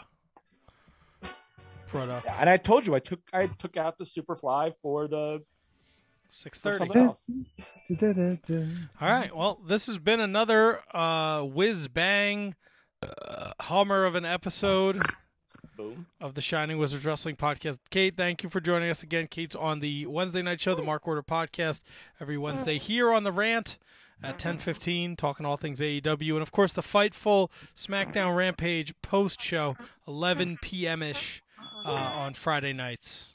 And now Tuesdays post NXT, I'll be filling in tomorrow uh, for Sour Graps on Fightful as well, and possibly moving forward. So if you don't want to see me this week in wrestling, I'm sorry. Uh, Kevin, any comedy you want to pro- plug? No, not no comedy right now, but I will be on the New Generation podcast tomorrow night, uh, hosted by Chad dash INB Chad INB on uh on um on Twitter. He also he hosts Francine's podcast. He uh hosts uh, a bunch of different podcasts, Diamond Conversations, and all the good stuff. So I'll be joining him tomorrow uh, for that show. So that's going to be great. So be sure to check that out. The New Generation podcast, talking about all things New Generation WWF. Nice. Talking about new generation. T Donk, you got anything? You gonna be doing any extra shows? No, but follow me at Big Tony Z for all laughs and hystericals and all this other nonsense. Yeah, and hopefully, hopefully, I can enjoy my house for a week without having fucking people tearing things up or going away down a fucking river on a tube and all that other happy horse shit. Can I enjoy your house for a week? Sure, come on over. All You're always welcome. You know that. All right. How's you that know- attic looking? Attic's fucking hot as balls, but there's a portable AC up there, so knock yourself out. Beautiful. Special thanks to Mickie James for joining us tonight at Oh my Mickie god, we James. took Mickie James tonight. Holy shit. at Mickie James on Twitter, uh, the Mickie James on Instagram, NWA uh, Empowered this weekend. Be sure to check it out. Again, the bundle package with the 73rd anniversary show, $40. FITE TV, you get Saturday and Sunday night wrestling. Uh, you can't beat it. NWA, the way wrestling is meant to be. Definitely check it out. It should be a, two huge shows, and we're gonna pick all those matches, you bitches. So yeah. So uh, maybe I could uh, either I will either make up ground or continue to fall so far behind. Yeah, if you take Nick Aldis, you're fucked. How dare you? How dare you? How dare me? I'm taking him. You can't put that booger eater as the face of the promotion. What's wrong with you? That little globe on the front, perfect spot to hang a fucking crispy right on there. Uh, we'll be back next week with another episode of the Shining Wizards Wrestling Podcast at Wizards Podcast on all forms of social media. ProWrestlingTees.com slash Shining Wizards if you want to get a Be a Mark t-shirt or a Kick logo t-shirt. Uh, support us on our Patreon. You know, in the middle of the show, we got a brand new Patreon. Thank you. Thank you very That's much. awesome. So uh, keep supporting. We're gonna keep grinding, uh, and we're gonna keep giving you excellent guests. I got a bunch of feelers out, and, and hopefully we can give you more, uh, more excellent interviews with amazing guests. Uh, until next week, we are the Shining Wizards Wrestling Podcast. I don't know, I know. Good night, Gracie. you son of a bitch. You fucking asshole. I said it last week for you, Tony. I love you, Kate. Oh, don't don't say that. That's that's not good. Love is a four-letter word. Uh, we're off the Facebook, by the way.